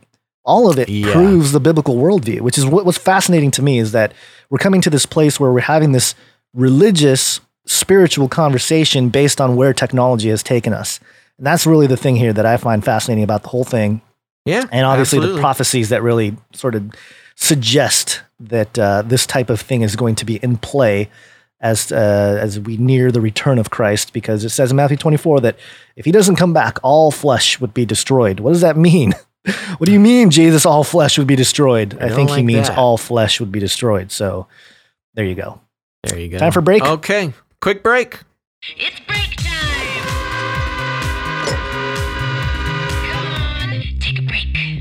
Come on, take a break. Here we go, everybody. We're just gonna take a quick break. Don't uh, don't go anywhere. Stick around because we got some more stories after the break. COVID. Although we are, are we might be coming up on your time limit here, Gonz. Oh, it might shoot. be time for birthday dinner. I think I might Uh, be so- able to go a little, yeah, maybe till like another 20 minutes or so. Another 20 minutes or so. Yeah, okay. 20 well, we'll do minutes. this quick break and then uh, do a few more stories. So stick around. We got some Chinese news. We got some COVID news. And then, depending what we pick out of our list here um, and, and don't save for the next show, we've got some uh, interesting stuff. A fifth state of matter has been discovered. That's a big deal. And a Nephilim bef- update. Yeah, and a Nephilim update. So you want to stick around for that. Um, but before we do, we want to thank some people. Gonzo, you got your dinger dinged? Okay, okay. Just testing the So, dinger. I want to take a second. I want to thank some of our new Twitch followers. As we've uh, mentioned before, and we'll say it again, uh, Face Like the Sun YouTube channel has been demonetized. So that's been kind of a big hit to you and your family, Gonz, and we're very sorry to hear about that. But uh, we're trying to get as many YouTube people here to make the switch over to twitch.tv slash Canary Cry Radio. It's going to help us uh, keep doing the show and, and support ourselves and make the show. Um, a, a lot more fun with some cool tools that Twitch is going to give us access to. But in order to do that, we need more people to head to twitch.tv slash canary cry radio. Those of you over uh, on YouTube, that's cool. D- do what you got to do, man. Live your life. But there may be a day where you will just stop getting notifications about us going live. So, in order to fight against the system there, and if you ever want to watch our show again, you might need to go follow us on Twitch at twitch.tv slash canary cry radio. Uh, and I don't get paid to say that. I'm just saying, I'm, for your own good, you should follow us there because it's only a matter of time before we totally disappear from YouTube. Um, but I want to thank some of our new Twitch followers. Uh, and Twitch recently changed their their sort of layout here, so I'm not even sure if these are chronologically in order. Um, but I'm going to do my best here. Are you ready, Gonzo? Here we go. First of all, I want to thank Lockdog187 for following us. Thank you very much, Lockdog. Johnny Two Guns, as opposed to Johnny One Gun. This is Two Guns. Or We got guns. Uh, BLKMTL Black Metal. Oh, there we go. I figured it out. Thanks for following. We got Blackstrap Bob. Thank Blackstrap Bob. Oh, Gonz, we got to watch out, buddy, because we have Demon Lord Abarax following us. Oh, no, the Sweet. Demon Lord. Uh, we got oh boy, Honey Badger KC, which I thought we thanked before, but it's, I'm just reading down the list here. Uh, Jam 59. this one's funny. We got the Homo Superior. Ooh. Yeah. Uh, Jane, stay sane. Jane, stay sane. Thank you very Sounds much for the follow. 80s tune. Yeah, we got Too Cool for Mind Control. We got Sons of 2020. Nick Pierce. Thanks for the follow, Nick Pierce. Thanks, Nick. We got Yahweh is or uh, Y H W H I S. So Yahweh his. Yahweh is. Thank you. We got Awesome Vito. We got Get Saved Now. And we already did call this person out, but uh, I just like the name so much. Thank you, Fact Checker Bot. Love having you here, Fact Checker Bot. We need somebody keeping an eye on us. And uh, if you are new to the Twitch, uh, th- just say so in the chat because I right now I do not trust this list. So if you're new and I did not call you out, put it in the chat and I'll uh, give you a shout out now. So thank you very much. Those who follow us on Twitch, very special, makes us feel all warm and fuzzy, and you are helping us out quite a bit. Um, Gonz, I think uh, you want to do, should we do the Patreon stuff now so we don't have to take another break later? Sure, Just sure, get it let's all, it. get, it, all in. done. Okay, let's do it. Now, here's the thing, folks. We run on what's called the value for value model. You'll notice we don't run advertisements. That's because a long time ago we decided that uh, we don't like the idea of gaining your trust, gaining your attention, and then turning around behind your back and selling that trust uh, to corporations for our own personal gain. So we do not do that, uh, probably against our accountant's better judgment, but uh, we it, it gives the opportunity for you the listeners to not just be passive listeners but to also become producers of the show. And that's how we work here. That's how i, I think that's how media is going to go. You know you can't trust uh, people who are advertising because uh, you, you know they then now they can't say things that they probably would say because now they might lose their advertisers. This show can be what it is because of people like you becoming producers of the show. And I got some uh, new producers here who have joined the team over on patreon.com slash CCNT for Canary Cry News Talk. Patreon.com slash CCNT. Gonz, are you ready? Ready. Okay, we've had an upgraded producer ship from This Intangible Existence. Thank you very much. We have a new producer named Word Sword. Ooh, word sword. Love it. Um, let's see. Ooh, we lost a producer. That's sad. Somebody needs to help us with that one. Uh, but we got a new producer named Jimmy. Thanks, Jimmy. Thank you very much, Jimmy. And uh, I believe that that is all the new producers over on patreon.com slash CCNT. Um, but we also have uh, patreon.com slash canary cry radio. Do you have that pulled up? I right do. now? Okay. We do we got? have, Who's uh, new? We have Zuzim Slayer. Zuzim Slayer. Thank you very coming much. In, coming in big too. Good. Thank big, you. Big time support there. So appreciate that. And I think we got a we got some support on PayPal from Sam. Thank you very much, Sam. Thank you, Sam. And a bunch of recurring ones that we will forego at the moment. Are they new? I don't. I don't think there's any new ones. I can't. You got to check the uh, the email account for new I- ones. Well, sometimes. It, sometimes it just. Well, actually, here I think this one's new. Here, Joseph. Joseph's a new one here. Joseph. Thank you very much, you, Joseph. And I think that's it for the created ones. Okay, wonderful. Thank you guys so much. Those are the new producers of the show. Give them a round of applause. And if you see them in the chat, say thank you.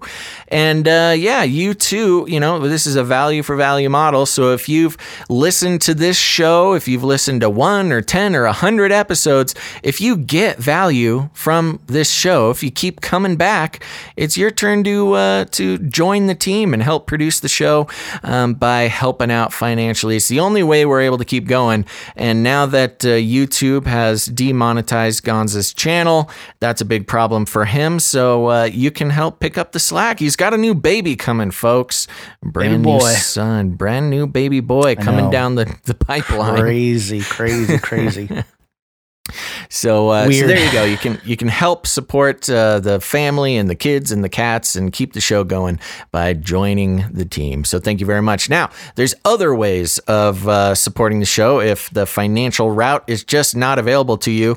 Um, there's a lot of ways to do it. One is you can create jingles. A lot of our jingles now are created by listeners. If you're a creative person and have uh, access to some sound editing software or something like that, and you want to create some jingles for us, um, you know, based on the show or referencing uh, a topic or you know a tagline or something we say on the show, you you know what I like about the jingle producers, Gonz, is uh, really to to be a good to to do a good job with the jingle. You you gotta you got to feel it you know? You got to you got to have a good idea of what the show is like. You got to have Yeah. listened for a while.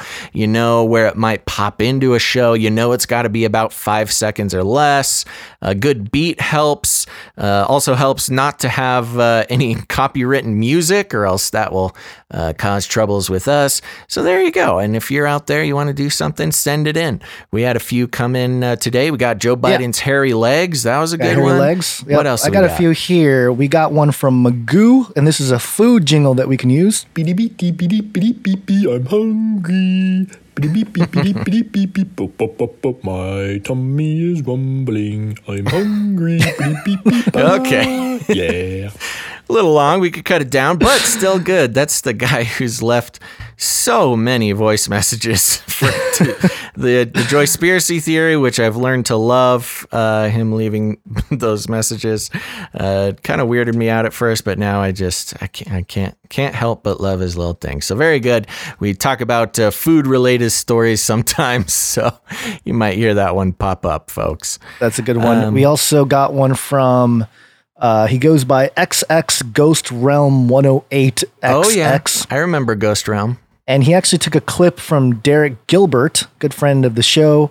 And um, I actually edited down to just the Derek Gilbert part because I thought that was the best part of the clip here. Hello, this is military information support. How may I deceive you? Military information support. How may I deceive you? I like it. Yes, very good. Gotta Good love one. uh, Derek. Derek's sense of humor, big fan. Yep. And then we also got one from Amos and Tim. And uh, this one's this is I like kind of like this one because it's not really like a musical jingle, but it's Mm-hmm. a it's more of like a I don't know. We'll just play it here. Look! Reinforcements! We're doomed! what is that from? That sounds like uh, what's that guy's name? Sounds like Lin Manuel Miranda, the guy Ah. who wrote Hamilton. Right. I wonder don't what if that's, from. Yeah, I don't know where we're going to use that, but we're going to put it on the list and have it At the, ready. very, at the very least, we can have the scream. You know the uh, the the scream part there. Reinforcements, we're doomed.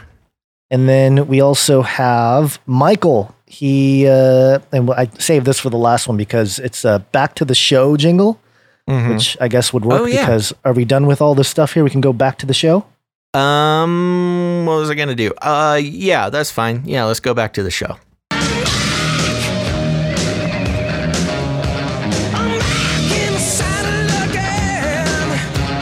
We're back in the saddle again. I'm a, in the a little saddle. bit afraid of uh, getting a Copyright copyright strike for that, but uh, we'll have to It's be okay. careful. Well, we'll be All careful. right, so back with the show. Whoopsies, I lost our notes. Let me get back to the notes. Here we go. We're okay, doing, you want to talk? We're doing COVID. Doing some COVID, Gonz. You want to open this up for us? Let's do it. COVID.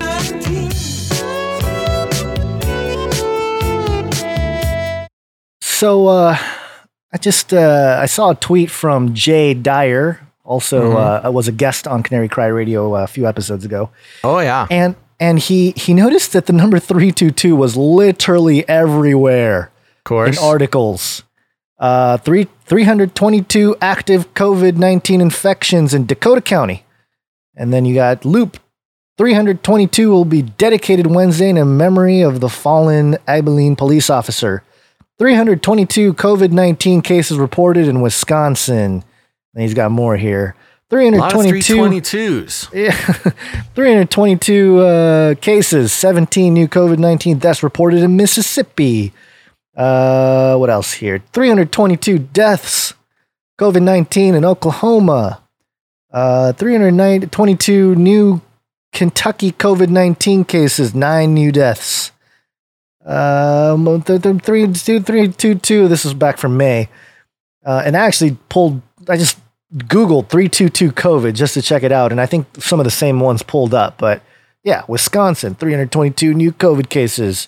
Lockdown, Lincolnshire, 322 coronavirus cases. Oh, interesting. They're all related to coronavirus. Yeah, yeah. I actually put 322 COVID. Uh, combating coronavirus, 322 makeshift markets removed in the Sharjah municipality. Uh, Scott in chat, wherever Scott's at, says it's 322 o'clock right now. Oh, depending on where that you are, would not, make not where sense. we looking at, are. Looking at my clock, it's it's Uh, 322 somewhere, baby. Well, uh, give it another minute, and it will be in certain places here, maybe in Hawaii or something. Uh, as we record this. But yeah, Camden County, 322 more COVID cases. Coronavirus death rises to 322. I mean, it- it is really, really bizarre the number of times the number 322 comes up. And, yeah, uh, and you know, people skeptics would say, "Well, of course, three two two comes up because there's, you know, if you're counting to a thousand, you're going to get to three two two somewhere." But the point is is, right why would the, why would they, why would so many reports specifically report the number three hundred twenty two? Why don't they wait until it's? Why don't they do it at three hundred? Why, Why don't don't they, they do round it it? at four hundred? Yeah, why Yeah. don't they round it to a you know three whatever? So the fact that they're reporting specifically 322 is uh, is a clue. And Gonz, you're going to need to talk a little bit about 322 because it looks like some people do not uh, are not catching it. Yeah, if you're part of the Skull and Bones secret society organization over there at Yale University, 322 is a, very important number. It's on there. If you look at the, uh, let's pull up the episode art here because I think you used it Oh, the background good point. there. Yeah. Also, Uh, it's it's being mentioned that uh, 322 was the original Dragon launch time. Oh, that's right. That's right for Saturday. Yeah. That's right. The the rescheduled time for the launch. Yep. And um, yeah, if you just look at the Skull and Bones logo, you'll see the the skull. Well, you can't see it in the art that we're showing here, but uh, the skull and then the crossbones and then the number three two two. Uh, so yes, very important date uh, number, not just date, date, but number to the secret society members, of which I think Joe Biden was part of. Uh, Yeah, Skull and Bones. Skull and Bones. So the Skull and Bones Society uh, is a well now the famous secret sure. society. What? Sorry, the Bush family dynasty were all part of Skull and Bones, as was uh, John Kerry.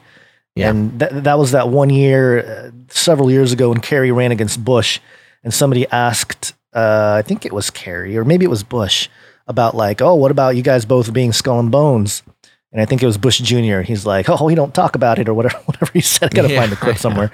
It was pretty funny. Right. He, he's one of the funnier presidents as well. But um, yeah, tons. You you can look up a list of the famous Skull and Bones people, and it's a lot, a lot of politicians and and whatnot throughout the years, throughout the centuries. Um, Yeah, and Just pulling up a maybe we'll here. put together a, a deeper. I mean, I, I do not. ha- I'm assuming you don't. I since I don't see it in the notes, you don't have a deeper dive into Not uh, in front the of meaning me. of three two two and things like that. not in front of me at the moment, but yeah, Uh, there's, yeah. there's plenty of research out there. Just Google some of that stuff, and you'll find videos and articles that have written. Yeah. So there, about there it. you go. That's a. It's a. Uh, it's a prompt for you to go down your own rabbit holes. Um, you know, I like to think that that's uh, that's a valuable uh, service that we provide. Gonz is is uh, providing relevant and valuable prompts uh, on what to research and which rabbit holes to go down, um, because it can get uh, it can get a little squirrely left on your own. Look it up. Look it up. Oh, I forgot about that one. All right, moving on, Gonz. Yes, we got another Okay. coded. COVID.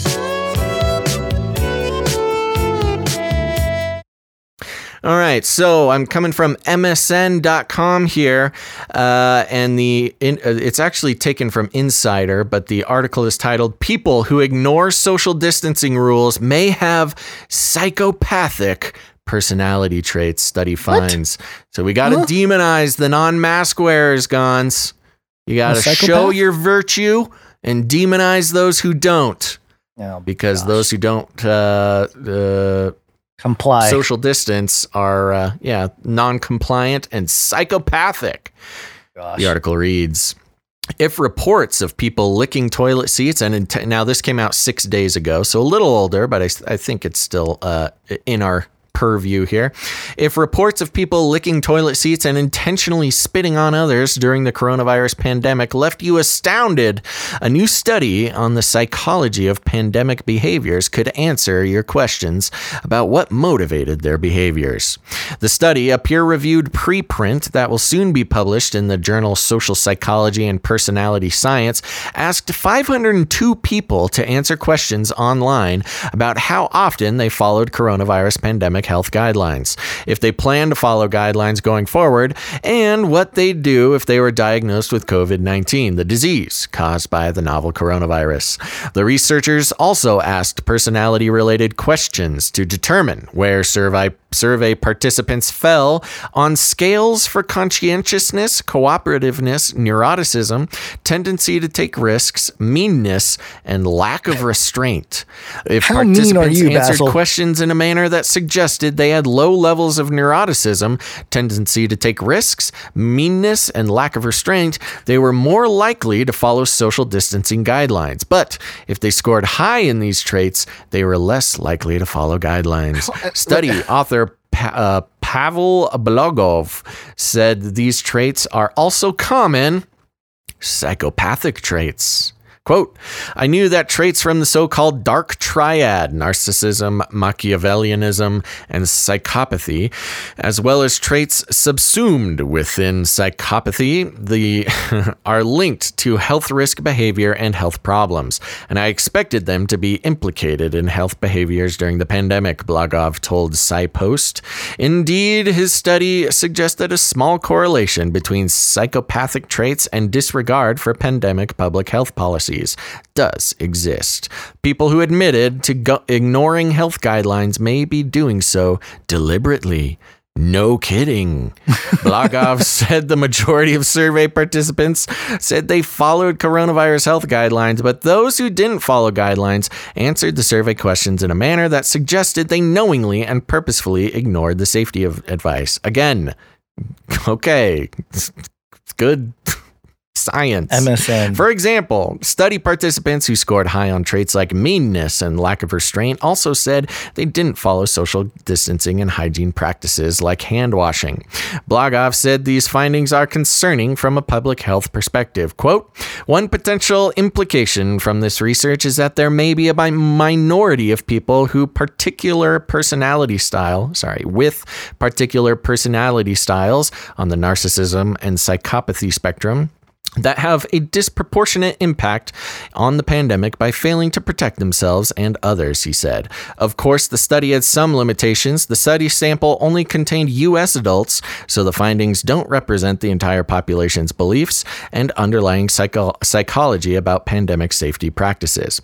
The self reported nature of the survey could have also skewed results, though Blagov said it was conducted in March when the pandemic was just ramping up and may have therefore eliminated some social biases surrounding safety behaviors. Additionally, Blagov said his study only showed a small correlation between personality traits and pandemic related behaviors, and it's likely people who don't have psychopathic traits are also ignoring health guidelines. The results do not mean that viral disease is spread only by irresponsible or inconsiderate people, Blagov said. So there you go. If you uh, if you're not social distancing, you're a psychopath. Now, this does draw a, an unfortunate correlation for the establishment to, uh, you know, all those people not following social distancing while protesting and rioting and looting. Uh, so, are those people all psychopaths? I don't know, man. I just uh, the part that really struck me was first off a study of 502 people, not a huge sample size to go with a full headline like this, but Yeah. Also meanness. How do you measure meanness? like what? I What do you know, mean I'm sure- meanness? Like oh, you Nah, answered you'd a question a certain look- way. Like oh, you must be mean, which means you're a You know- psychopath. I actually did some research on that stuff a long time ago. They have some very interesting categories that they use uh, for this type of research. And it's not, um, you know, people are kind of used to, uh, what are they, personality tests and things like right, that. Right, right, right. But it's, And, it's uh, more they're- subtle, right? It's like more. Anyway, go on. yeah, they they have like their own sort of philosophical um, definitions, their own clinical definitions to them. Right, right, right. Um, because I mean, uh, he refers to something called the dark triad. Yeah. Which is narcissism, Machiavellianism, which is just a kind of a fancy hoity-toity way to say uh, manipulate, m- like manipulation, ma- manipulativeness, Right. um, and psychopathy. I thought it was the Chinese gang dark triad. the uh, what are they called? Uh, is that different from the yakuza? Yeah, the Yakuza is in Japan. I think China has some kind of triad. Oh, the triad. Okay. So yeah, there you go. But the big thing about this article is it's more demonization of people who uh, you know are, are not following the status quo of uh, you know doing what they're told. Listen up, slave. Do what you're told. Um, you know, with the you got to listen to the Fauci Meister and the uh, the Birx woman and everybody who's trying to tell you what to do. Uh, don't man. don't worry about actually listening to the CDC because of course the CDC says you don't you shouldn't wear a mask. But uh, so eschew the CDC and just listen to Daddy Fauci. Um, but but I Daddy. Fauci. Wow. That's a whole nother. All right, make it trend. I listen to Daddy Fauci. Hashtag Daddy Fauci. Oh my gosh. Um, but you know, it- it's this demonization of your fellow American, where not only are they just jerks now for not wearing a mask, you know, it's not just the Karens uh, who uh, aren't wearing a mask. Now they're actual psychopaths. So this is not a very cool thing to come out and start telling people. Of course. uh, as if families and friends weren't being ripped apart enough. Uh, now you have a reason to now call you're yeah. somebody a You're- psychopath. You're psych- a psychopath.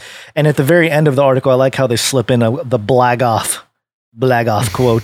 the results do not mean that viral disease is spread only by irresponsible or inconsiderate people.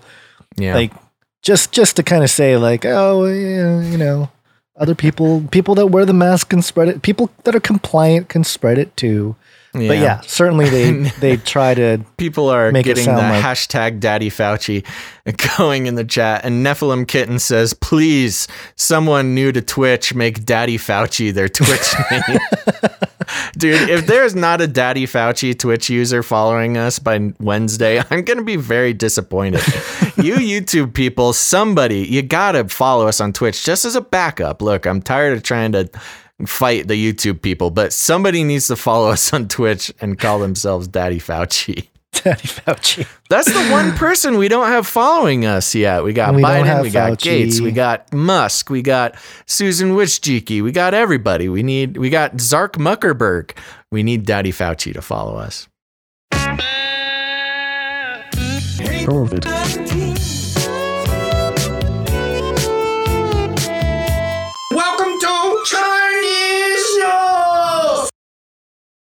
Yes. Chinese news. Here we Hold on, go. I, lo- I lost the story. Where is it? Here it is. Oh, I got to move it in. Okay. This is NBCNews.com. Beijing will not be a second Wuhan. Fears hmm. of new outbreak after string of coronavirus cases. So there we go. It's starting up again. It says here Beijing has reported a rising number of new COVID 19 cases for a second day running, raising fears about the reemergence of the coronavirus in the Chinese capital. Beijing health officials on Monday confirmed 36 new COVID 19 cases, the same increase as a day earlier, which was the city's highest daily infection count in nearly two months. There had been no new domestic cases in the city for 56 consecutive days, but since June 11th, the capital has reported 79 new cases. The new outbreak has been linked to a major wholesale food market in Beijing's southwest, southwestern Fengtai district. The spike has put the district in wartime emergency mode. Really? Hmm. Fif- 36 people. Okay. Wartime emergency mode, shutting down the market and closing off 11 residential Wartime compounds. emergency mode. yeah, it's super intense. What? We For got like 30 36 cases, they're in wartime emergency Well, mode? 70, 79 since June 11th. Oh, so, I mean, okay. st- uh, still under 100 since, you know, That's four or five days. Yeah. Shutting down the market and closing off 11 residential compounds in its vicinity as authorities try to identify people who have recently visited the market and their close contacts with their giant surveillance apparatus. Mm-hmm. Uh, China's top epidemi- epidemiologist, ugh, epidemiologist Wu Zunyou told the Chinese state media outlet China News on, sorry, told the Chinese state media outlet China News on Sunday that the authorities have yet to pinpoint the source of the infection in the Xinfadi market, uh, adding that he believes the outbreak is still isolated and has not spread to the whole of Beijing, home of some 20 million people. Quote, Beijing will not turn into a second Wuhan, spreading the virus to many cities all across the country and even needing a lockdown. Zeng Guang, the former chief epidemiologist at China Chinese Center for Disease Control and Prevention, and currently a senior expert at the National Health Commission, said at the press conference on Sunday, the coronavirus pandemic is believed to have originated. Blah blah blah. We know about all that stuff. Um, I don't think there's much more to say here. The, today, the city traced nearly 200,000 people who have visited the market since May 30th.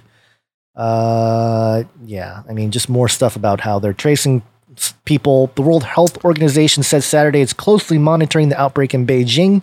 All cases are in isolation and, and under care as needed, and contact tracing is underway. The WHO said in a statement genetic sequencing of samples is also underway, and rapid sharing of these results is important to understand the origin of the cluster and links between cases. So uh, there you go, China locking down wartime. I know, man. It's spooky. It's it's really interesting how we're sort of just on the brink of following in the same direction. I Oh, mean, especially with all occasionally the- there's these little yeah. stories of hope, like uh, you know, a Democrat-led push to restrict facial recognition, which uh, facial recognition running rampant in China right now, um, connected with all this contact tracing and, and nonsense. But the push for the contact tracing over here is is really disturbing. Yeah, yeah. Well, they already have all the stuff in place, which is why I think it's interesting how they they make such a big deal out of it when really uh, technically quietly they can you know try to figure out what's going on. But of course, with MSNBC reporting it, I'm sure this is part of the fear tactics for the United States as well.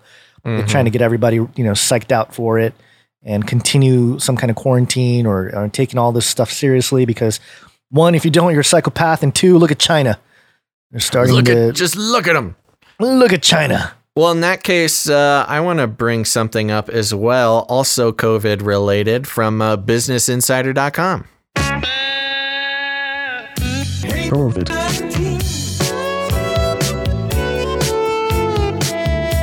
Man, I can't find this article either. Hold on, give me one second. I while got it. Pull it up. I know you got I it, but got I got to show it. You know, I'm getting. Gotta oh, show yeah, the I forget. people. I forget. oh gosh! ahead. Now Daddy Basil is starting in the chat. see what you did to yourself. That I know, backfired. that's what I get. No, Daddy, Daddy Fauci, fellas and ladies, it's Daddy Fauci. Okay. All ahead. right, here we go. The article is titled "Cleanse Portals." Ooh. that zap away germs with ultraviolet light are starting to appear as businesses begin to reopen amid the COVID 19 pandemic. Whoa. Cleanse portals, gonzo. Yeah, it's gonna zap you. As cities across the U.S. have gradually begun reopening over the past several weeks, some venues are taking a new high tech approach to getting rid of germs, zapping them away with ultraviolet light. Cleanse portals that get rid of bacteria and viruses on surfaces are beginning to appear in places such as bakeries, homeless shelters, and offices. New York City's Magnolia Bakery announced last month uh, that it will, sorry, that it was installing a portal made by a company called Health, Healthy, Health with an E, Healthy, that emits far UVC rays. The machine is capable of cleaning bacteria and viruses on skin, clothing, and goods in about 20 seconds, according to the company. Lars Eller of the Washington Capitals also donated one of Healthy's cleanse portals to a homeless shelter in Washington, D.C., and a digital marketing firm in Northern Virginia has also installed a germ killing light portal. Germ killing light portal. That's that one's not even in quotes. They're just calling no, it a portal. they're just calling it. Yep. According to NBC. While UVC light is considered dangerous for use on people, as it can damage eyes and skin, far UVC light, the type used in Healthy's portal, portals is said to be safe for humans. Far UVC rays aren't capable of penetrating the dead cell layer of human skin or the eyes, meaning it can't damage living cells in the body, according to the Columbia University Center for Radiological Research. There's been uncertainty as to whether such rays are powerful enough to kill coronavirus germs, but an upcoming paper published by the journal Scientific Reports said far UVC could eliminate 90% of coronaviruses in the air in about eight minutes, the Wall Street Journal reported. That's according to findings from David Brenner, the director of Columbia Center for Radiological Research. The idea of using ultraviolet light for sanitation is far from a new concept. Hospitals and medical facilities have used the tech for sanitation purposes, and companies like Phone Soap sell accessories that resemble miniature tanning beds with the purpose of cleansing mobile devices. I've been getting um, the ads for that recently. It's like this little tanning bed you put your phone in, and it kills the germs. Uh, of course, the second you open it, all the germs get back on it, but that's besides the point. As businesses look to safely reopen amid the coronavirus pandemic, there's been an increased interest in sanitation machines that can cleanse surfaces with UV light. In addition to far UVC portals like those made by Healthy, dental offices are considering the use of UV equipment to disinfect air, surfaces, and equipment, according to CNBC. Eh, then it goes, talks a little bit more about UV light, but there you go. We're going to have cleansing portals we're going to have to walk through, Gonz. Yeah, it's another one of those pieces of technology for the Ronas. Yeah. That, uh, like the robot arm that can be replaced, they can replace the swab with a knife, and you know the AI can go haywire and like jab you in the throat. Uh-huh. This thing, uh, all you got to do is like turn up the radiation level, and all the you know you got zombies. Well, the funny through, you know? thing is that now I'm not a light scientist or something, but I don't know how strong this is. But it says eight minutes it takes uh, to kill the stuff in the air. That's far too long to like try to walk in a door. And then it says 20 seconds. Now, think about 20 seconds you're going to have to stand in this little portal thing. If you are getting, you know, a good amount of people going into a building, 20 seconds per person walking through the door is insane. I mean, you think Yeah. about the time it takes to walk in a door, maybe a half a second, maybe a second. Maybe. maybe How big is the second. door? Yeah. But if you, you know, have a public building or a business and somebody has to stand there for 20 seconds, it's going to take all day to get your people in there. Oh, it's kind of like uh, the TSA, same deal, but now you got anytime you walk into a building, you got to get scanned. right. You Well, probably have see- to hold up the the Illuminati that- triangle symbol. You know, remember how you had to and do that in goes- the that goes to the long term breakdown of this, which is just like 9 11. You know, there was no TSA, there was no body scanning machines, and suddenly it became just a normal part of life. Now, hopefully, you know, these cleansing portals don't become just a normal part of life every time you want to walk into a door, but, you know, you never know which one of these things stick. Oh gosh, I got the, the show burps. The show burps have, have appeared again. It's it's eating that raw ramen earlier. It gets you. Telling you, man, you got I you can got feel it. I can feel it. You're Da- supposed oh, to put Daddy water Fauci. on the ramen. Daddy Fauci's in the chat. We oh, got him. Oh, we got him. Awesome. Thank you. Daddy Fauci, thanks for following. Portals equal hashtag daddy approved. This one's for Daddy Fauci. Thanks, Daddy Fauci. Oh my gosh. Okay. You know, for a for a short show, a very uh very eventful one. Short show that's almost two hours long already. I know, I know. We got. Uh, Uh, speaking of which, oh, we yeah. got a few minutes left. We got but, a, uh, yeah, we got a couple minutes so we can go here. Uh, let's do a couple of these interesting stories here. Let's do this one real quick. space Wow. Space, space, space, space, space, space. Wanna go to space? What happened? Want to go to space? I What- was what I, s- happened? I was saying wow. I t- forgot I was saying it out loud, but um, YouTube peeps are really pulling into the Twitch station here. So we'll we'll have to take one second at the end of the show and thank the new uh, Twitch followers. Okay, perfect. And I can't find the article. I, I don't know what happened to all my tabs. This is like, I don't think people understand the tab situation putting these shows together. So misunderstood, Gonz. Misunderstood. Okay. Firstpost.com. Quantum state. Astronauts create exotic fifth state of matter on the International Space Station. This is cool.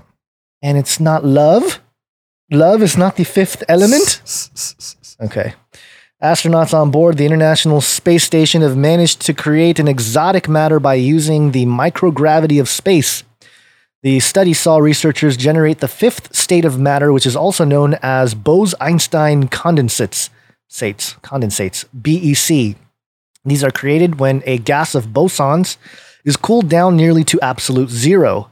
According to a report in The Independent, at these extreme temperatures, matter begins to behave oddly, and atoms become a single entity showing quantum properties. The report mentions that scientists have always hoped to use the Bose Einstein condensates to, am I saying that right? Condensates. Condensates. yeah. Yeah, condensates to gain insight into quantum mechanics, but gravity has always been a deterring factor. This led researchers to send equipment known as the Cold Atom Lab to the International Space Station. New Scientist reports that Cold Atom Laboratory, CAL, CAL, uh, was launched in the ISS in 2018 to investigate the Bose Einstein condensate. It reveals that the substance was first theorized uh, by Albert Einstein and Satyen, Satyendra Nath Bose in the early 1920s as the fifth state of matter. A report in space.com mentions Robert Thompson, a physicist at the California Institute of Technology in Pasadena, saying that while researchers have created Bose Einstein condensates using rubidium atoms, they eventually incorporate potassium atoms as well to find out what happens when two condensates intermingle. Thompson added that while earlier their m- major insights into the inner workings of nature have come from particle accelerators and astronomical observations, he believes that in the future, precision measurements using cold atoms will play an increasingly important role. The report stated that researchers using uh, by using the Cold Atom Lab found they could increase the amount of time they can analyze these condensates to more than one second. Scientists would only have hundredths of a second, uh, single second, for the same task when performing the experiments on Earth. And the results of the study were published in June 11th of uh, the journal Nature. So there you go. They're they're allegedly figuring some stuff out with the quantum levels in alleged outer space, or at least Yeah. Alleged outer space. alleged You know, space.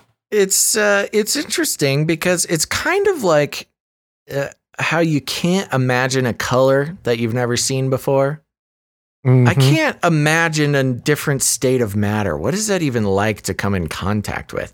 Now, of course, they're they're only able to keep this uh, this fifth state active for about a second. Now that they got to do it out in zero gravity, um, so who knows? Maybe they don't even really know, which I'm sure is the case because it's such new science. But man, a fifth state, Gonz. What are we gonna do with this? We're gonna find love. we're, gonna, gonna use love to solve solve the world's issues. You've never seen the Fifth Element? Come I've on. seen the fifth element multipass. Um, Uh, now, along the same lines, I'm going to jump down just a little bit because I saw some people who were uh, interested specifically.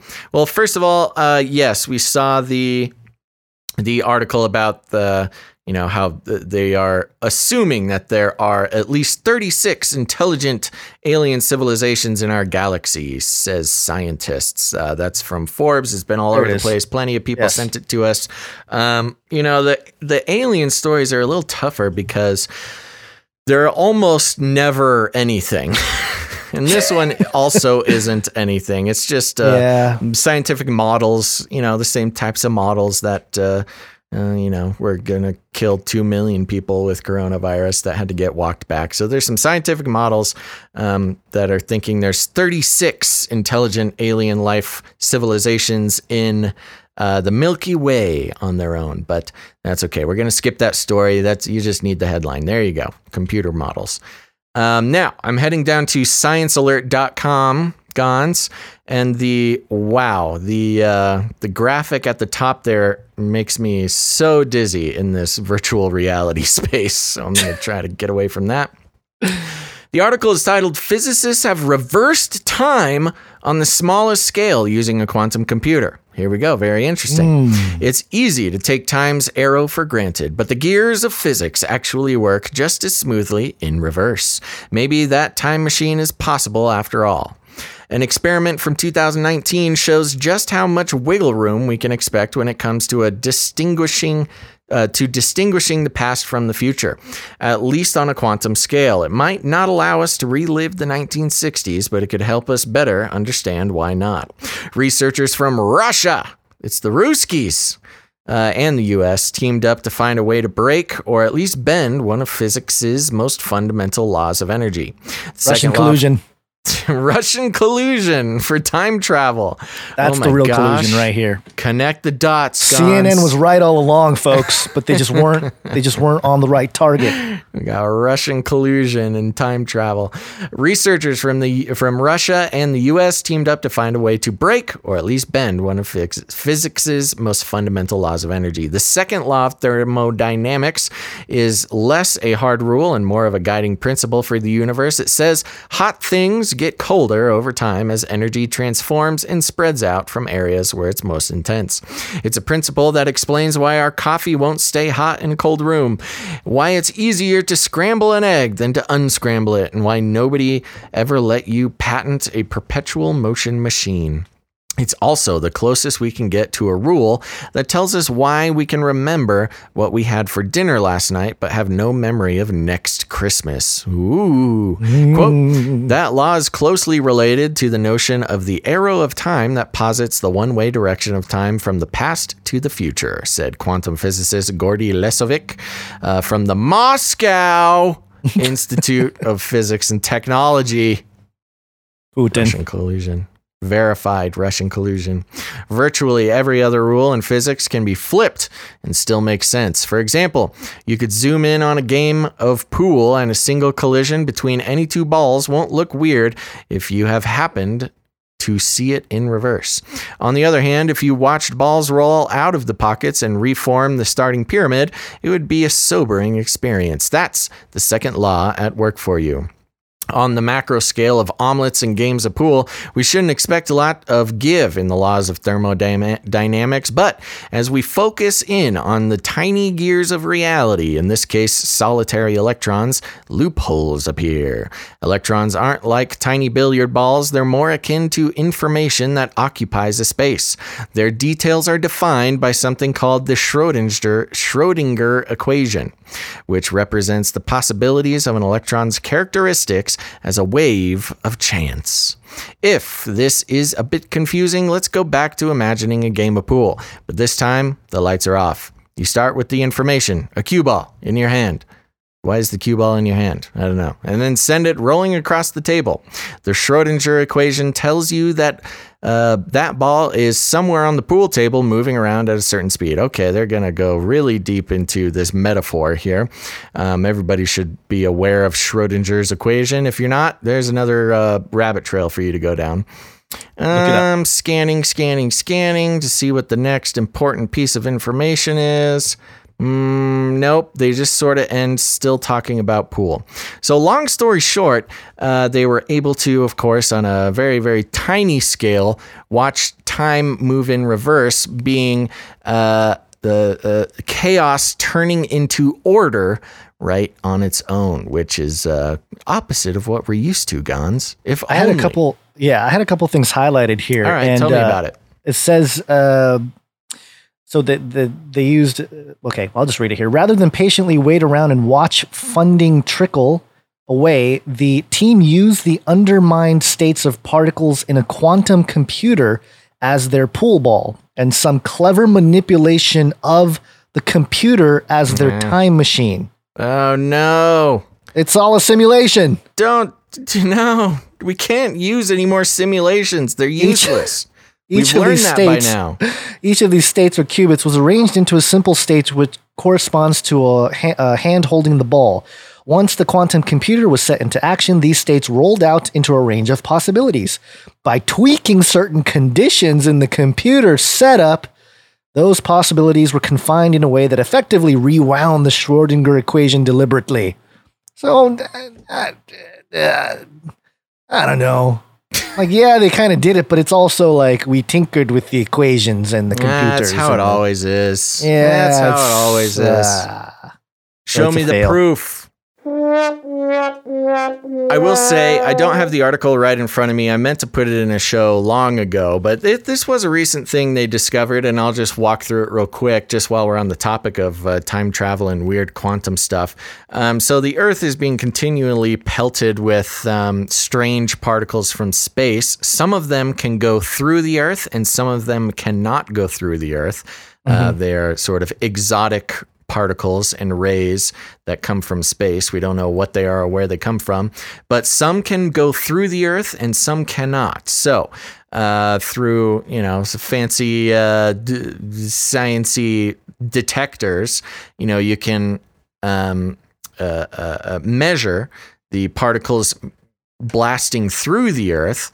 Um, but this other type of particle does not go through the Earth. Well, recently, they discovered these particles um, the the latter the ones who cannot go through the earth they discovered them co- blasting out from the earth uh, meaning that uh, th- well their idea is that this is some type of time travel happening because there's no way for these Oh. particles to go through the earth or or be created from the earth um, so when they see them coming out of the earth they think that they're particles moving backwards in time. There you go. Fun thing. We it's didn't. all uh, vibrations. God spoke it into existence. It's all just vibrating. He holds it together. It's all just him doing stuff. And maybe he's messing with the scientists. I would like to think God messes with the scientists at the quantum level, you know? He's like, ooh, I'll show you this particle going backwards now. he probably does, much like the chat is screwing with me with hashtag Daddy Basil. um, all right, Gonz, we got about 10 minutes until you got to get out of here. So hit us with that Nephilim update, and uh, we will hit the end of show mix. Once we start the uh, once we start the, the countdown for end of show, people, don't leave because we've got a great uh, Canary Cry playlist coming up at the end. We've got some very talented people making songs for and about the show. If you're a creative person, songwriter, musician, person, uh, make a song about the show, uh, about a topic on the show, about uh, Daddy Fauci, about Gonza's uh, samurai warrior princess, something like that. And we'll play it at the playlist at the end of the show. Um, so stick around. But before that, Gonz, give us that Nephilim update. Nephilim update. Nephilim update. Nephilim update. thesun.co.uk, our favorite source of information. Alien Tracker. This eerie Google map revealed UFO and Bigfoot sightings in your area. Whoa. Yeah. A pair of free maps available via, via Google highlight mysterious UFO and Bigfoot sightings where you live. That's the fun. user the user generated tools pinpoint reported encounters across the globe based on news reports spanning several decades. Hmm. And uh, there's this really kind of blurry, creepy picture of a what allegedly is a Bigfoot Looks like a looks like a stump to me. stump or a or a somebody that hasn't showered in a long time. Hundreds of alleged Bigfoot and UFO sightings have hit headlines since the mid 20th century, though none are backed by irrefutable proof. And while scientists have widely denounced the observation as nonsense, reports have continued to pour in. The two sighting maps were, maps were uploaded to Google My Maps, which lets users put together custom maps and share them on the web. And uh, yeah, okay, so there you go. You got some UFO sightings. The other side story that I wanted to mention here is um, uh, one of our uh, listeners. I don't know if he's in the chat. I saw him in there earlier. Um, this is uh, oh gosh, what was uh, let me just try to find the the username here. Uh, unlimited. Uh, let's see. What are you doing? I'm sorry. I'm trying to find the guy. uh, hold on. This is great. I know. This is great. This is really good end of show. Incarnate here. Unlimited. There we go. That's Yeah. that's what the his username was. Incarnate Unlimited. He sent us a picture. Um, he said that his wife found uh, and sent this picture. Oh, the uh, Secret Service Nephilim. Secret Service Nephilim. Yeah, he's, he's asking if this is a the Antichrist. Is it the Gibborim? Uh, according to some people, this is a 12 foot tall individual. And if you look at the if you're if you're seeing this on the screen, uh, I guess this was the I guess like a like a header that the uh, was used for uh, the official uh, I think Twitter account of the White House or something. I can't remember what it was. The Secret Service maybe. Um, and I looked at it, and certainly it does seem like there's a super tall guy standing in front of the airplane there.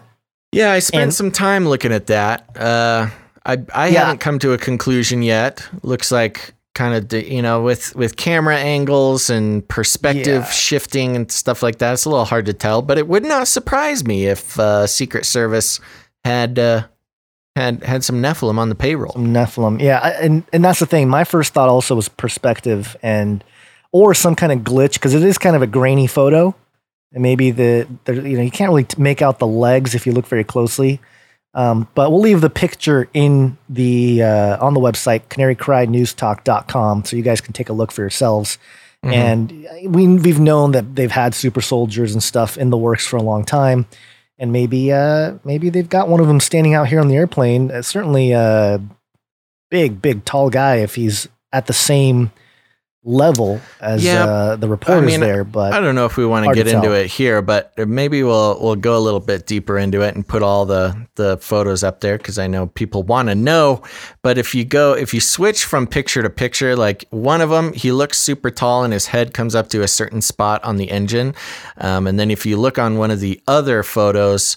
Uh, other people's heads come up to the same spot on the engine, but he's standing in a different place and does look taller. So I can see how uh, it'd be some compelling pictures to try to, you know, do some forensic uh, stuff on. But who knows? Like I said, would not surprise me if we had some Nephilim on the payroll.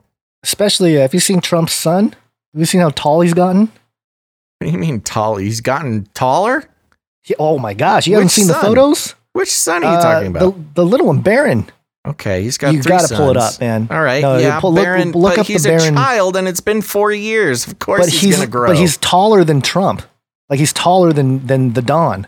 yeah, okay. I'll have to take a look at that. Oh, yeah, I don't know, man. I think they I think they pushed some I don't know if I'm ready to say into- Barron Trump is a. Nephilim, but No, but he he has gotten way taller. It actually surprised me that some of the pictures of him. Hey, you, Um, they got the they got that White House, uh, you know, feed they're, Nephilim juice? pumping into them. Okay, hold on. I'm I'm gonna try to pull it up as we Oh speak here, so the chat can take a look at it because Oh my uh, gosh! Okay, it lists him at five eleven, but I don't know. I, th- I think he's taller than that. five eleven. That's pretty tall, isn't he? Like nine? Well, I guess he would be thirteen No, or something. he's older now. One of the yeah. So the most recent picture of him shows him. Tall, uh, he looks taller than Trump. There was one in particular that I saw on Twitter that that was very that maybe the angle of the photo or whatever, but he's Mhm. certainly getting tall and and taller than the president and the first lady. Didi in the chat makes a good point. Melania's pretty tall. Melania's pretty tall, but she's also in high heels in the picture. Uh, Oh, so that's a good point. here's one. Uh, I'll just throw in the chat, and I'll I guess I'll maybe throw it in the the website, uh, canarycrynewstalk.com to take a look. But Oh yeah, wow, he is tall. He has gotten much older. Yeah, if that's him. Wow. yeah. Well, four years. It's been four years. Yeah, know? four years So for for a he's, kid. he went that's- that's a from pretty big deal. 13, 14 to now he's what 18, something like that. So I don't remember. you're, you're gonna grow. Certainly, Yeah, you're gonna grow. You're gonna grow. Kids grow, man. This one grow. you learned it here first, folks. Kids grow. Kids keep growing. Yep. All right. All right. Are That's you it. good? I'm good. I gotta get out of here. Okay, real quick, I want to take a second and thank some of our uh, new Twitch followers. I'm just gonna run through it here, Gonz. You ready? I got my dinger. We got Globe. Okay. Globe Humper. Oh gosh. Got Daddy Fauci. All right, Daddy Fauci. Mr. Made it. Tra- Mr. Trash Wheel Basil Boat. I don't understand the reference, but I bet it's hilarious. Uh, Kefoanan. Ke- Ke- Ke- Kefoanan. You totally blew that one. I know. I'm sorry, Kefoanan. Uh, Mr. Laz 29. San Fran Man 1. Gotta love it. Laura Lou 777. Gamebino 4. Gamebino. Gamebino. And Atomic Wolf 73. Thank you guys so much for following us on Twitch. Now, here's the thing. Remember, we are a value for value show, which means uh, we have eschewed the traditional uh, advertising revenue stream because it just doesn't seem right. That's what's wrong with the world today, and uh, we're trying to fight against that. So, if you believe that, if you consider yourself part of the Canary Cry tribe, and you want to, uh, you know, it takes a takes a village to raise a podcast, and if you want to help raise this podcast, you just head over to Patreon.com/slash CCNT for Canary Cry News Talk. That's patreon.com slash CCNT. That is where you can show up, become a producer of the show, take some ownership, people, and don't just eat the pap that you're fed. Um, that's a great way to do it. But if you're not a fan of Patreon, that's okay you uh, we have a we have a solution for you you can head over to canarycryradio.com slash support Canary Cry Slash support. That's right. And there you have options for uh, PayPal. You can sign up for a subscription to PayPal. You can also, if uh, commitment's not your thing, you can make a one time donation through PayPal there as well. Uh, sorry, no Venmo yet. We'll be working on that. But over on uh, canarycryradio.com slash support, you can also give some uh, cryptocurrency, all sorts of fun ways to help out the show there. Please consider it. It's the only way we can keep the show going. Uh, like I said, Gonza's YouTube channel has been demonetized, and he's got to make that money to keep all those babies alive. So you can uh, you can directly help Gonz be a good father by uh, helping support the show. There at patreon.com slash ccnt and canarycryradio.com slash support.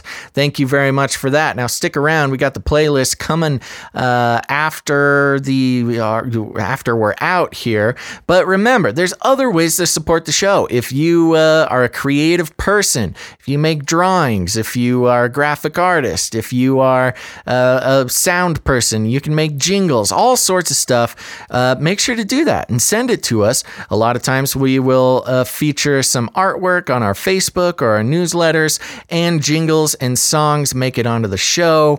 Uh, just remember the tips we gave you with the jingles. Keep it four or five seconds. Give it a little beat. You know, make sure we're not going to get those copyright restrictions. But most of all, have fun with it. If you've been watching the show for a while, you know what we like. Just go for it.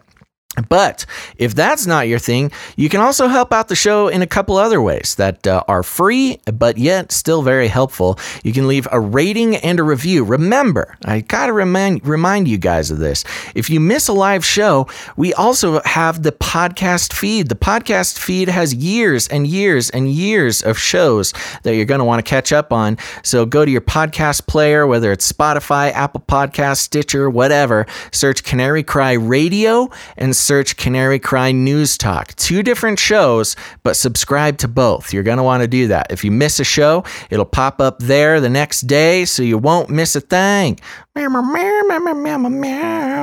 Uh, so make sure to do that and leave a rating and a review wherever you listen. Um, that really helps uh, to tell the robots to share the show with other people. And the easiest way is you got those people in your life who are waking up and they need a little help. They're getting their uh, they're getting their news from their Facebook stream and their mainstream media. You just go ahead, walk right up to them, grab them by the cage, and shake it. The end of the world occurred pretty much as we had predicted. I want to shake things up, stir up some controversy, rattle a few cages. Hey, stop that! You'll never silence me. I'm the last angry man, a crusader for the little guy. Leave the bird alone. Never. Rattle a few cages. Rattle a few cages. The human race will have every opportunity to improve. And if they don't? Ask Noah. That's right. Just ask Noah. Uh, grab an episode, send a link, share with your friends, tell people about the show. That's the best way to spread the word, help out the show, and help wake up those sleeping folks in your life there. Okay, Gonz, uh, just about to wrap up. You got any last words there? Uh, quick shout out to Dabus in on D Live. He's always Oh, yeah. been in the, the comments, and The uh, just wanted to give him a quick shout out. So Good thank you, job. Dabus, for being being in D Live. I think there's a couple people in there. Yeah, you guys Yeah. are the best. Okay, very good, everybody. Now remember, we will be back on Wednesday with a whole nother show and uh, more hours and hours of fun for you. So remember, head over to twitch.canarycryradio, sign up, follow us there. You'll get a shout out. Twitch.tv. What did I Twitch.tv say? slash Canary Cry Radio. Okay, twitch.tv slash Canary Cry Radio. Follow us there. We'll be back on Wednesday. Remember us for then, people. But until then, remember to think outside the cage.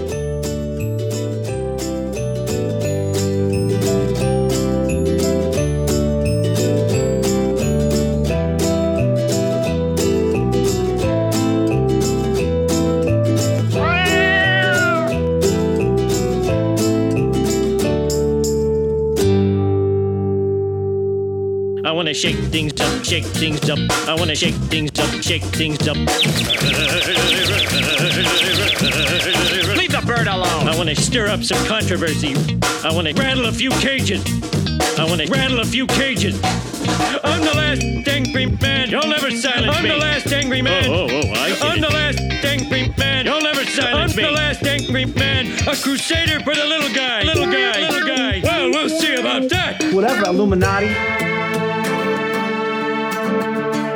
Tell you a story about Mr. Bink in his basement. One night he contemplated with his guitar, found a melody to sing to, and he started questioning what's been hiding under his bed. Mr. Mr. Government Man, what's your secret? What's your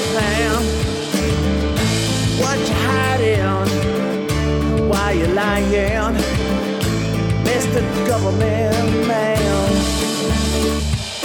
there's a situation. What's the situation? Got a revelation. Jesus gonna come down from the heavens. Something's floating in the state of Denmark. Do you smell that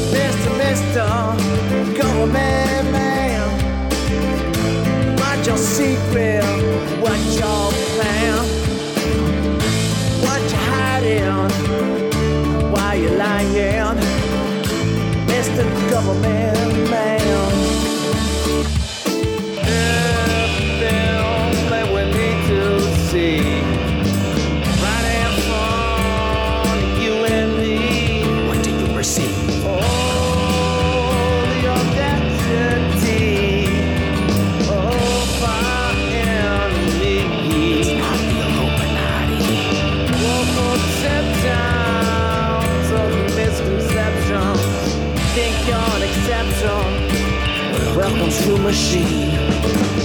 Welcome, my soul. Welcome to machine. Where have you been? It's alright, we told you where you've been.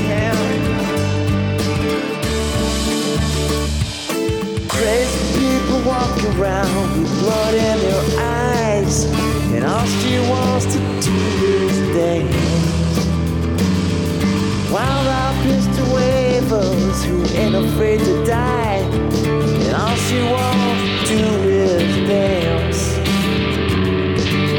I'm all for dancing in the face of danger. First, I gotta know where I stand. Do you know where you stand?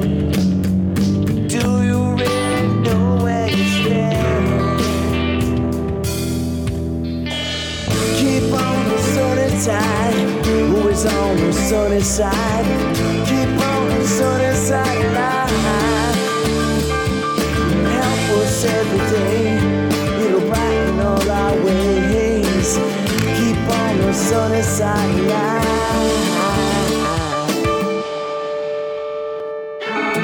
As Mr.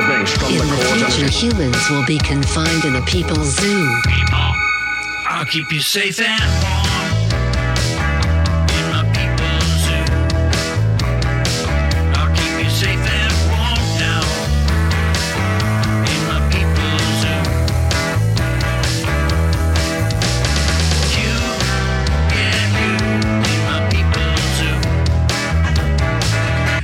the camera's on.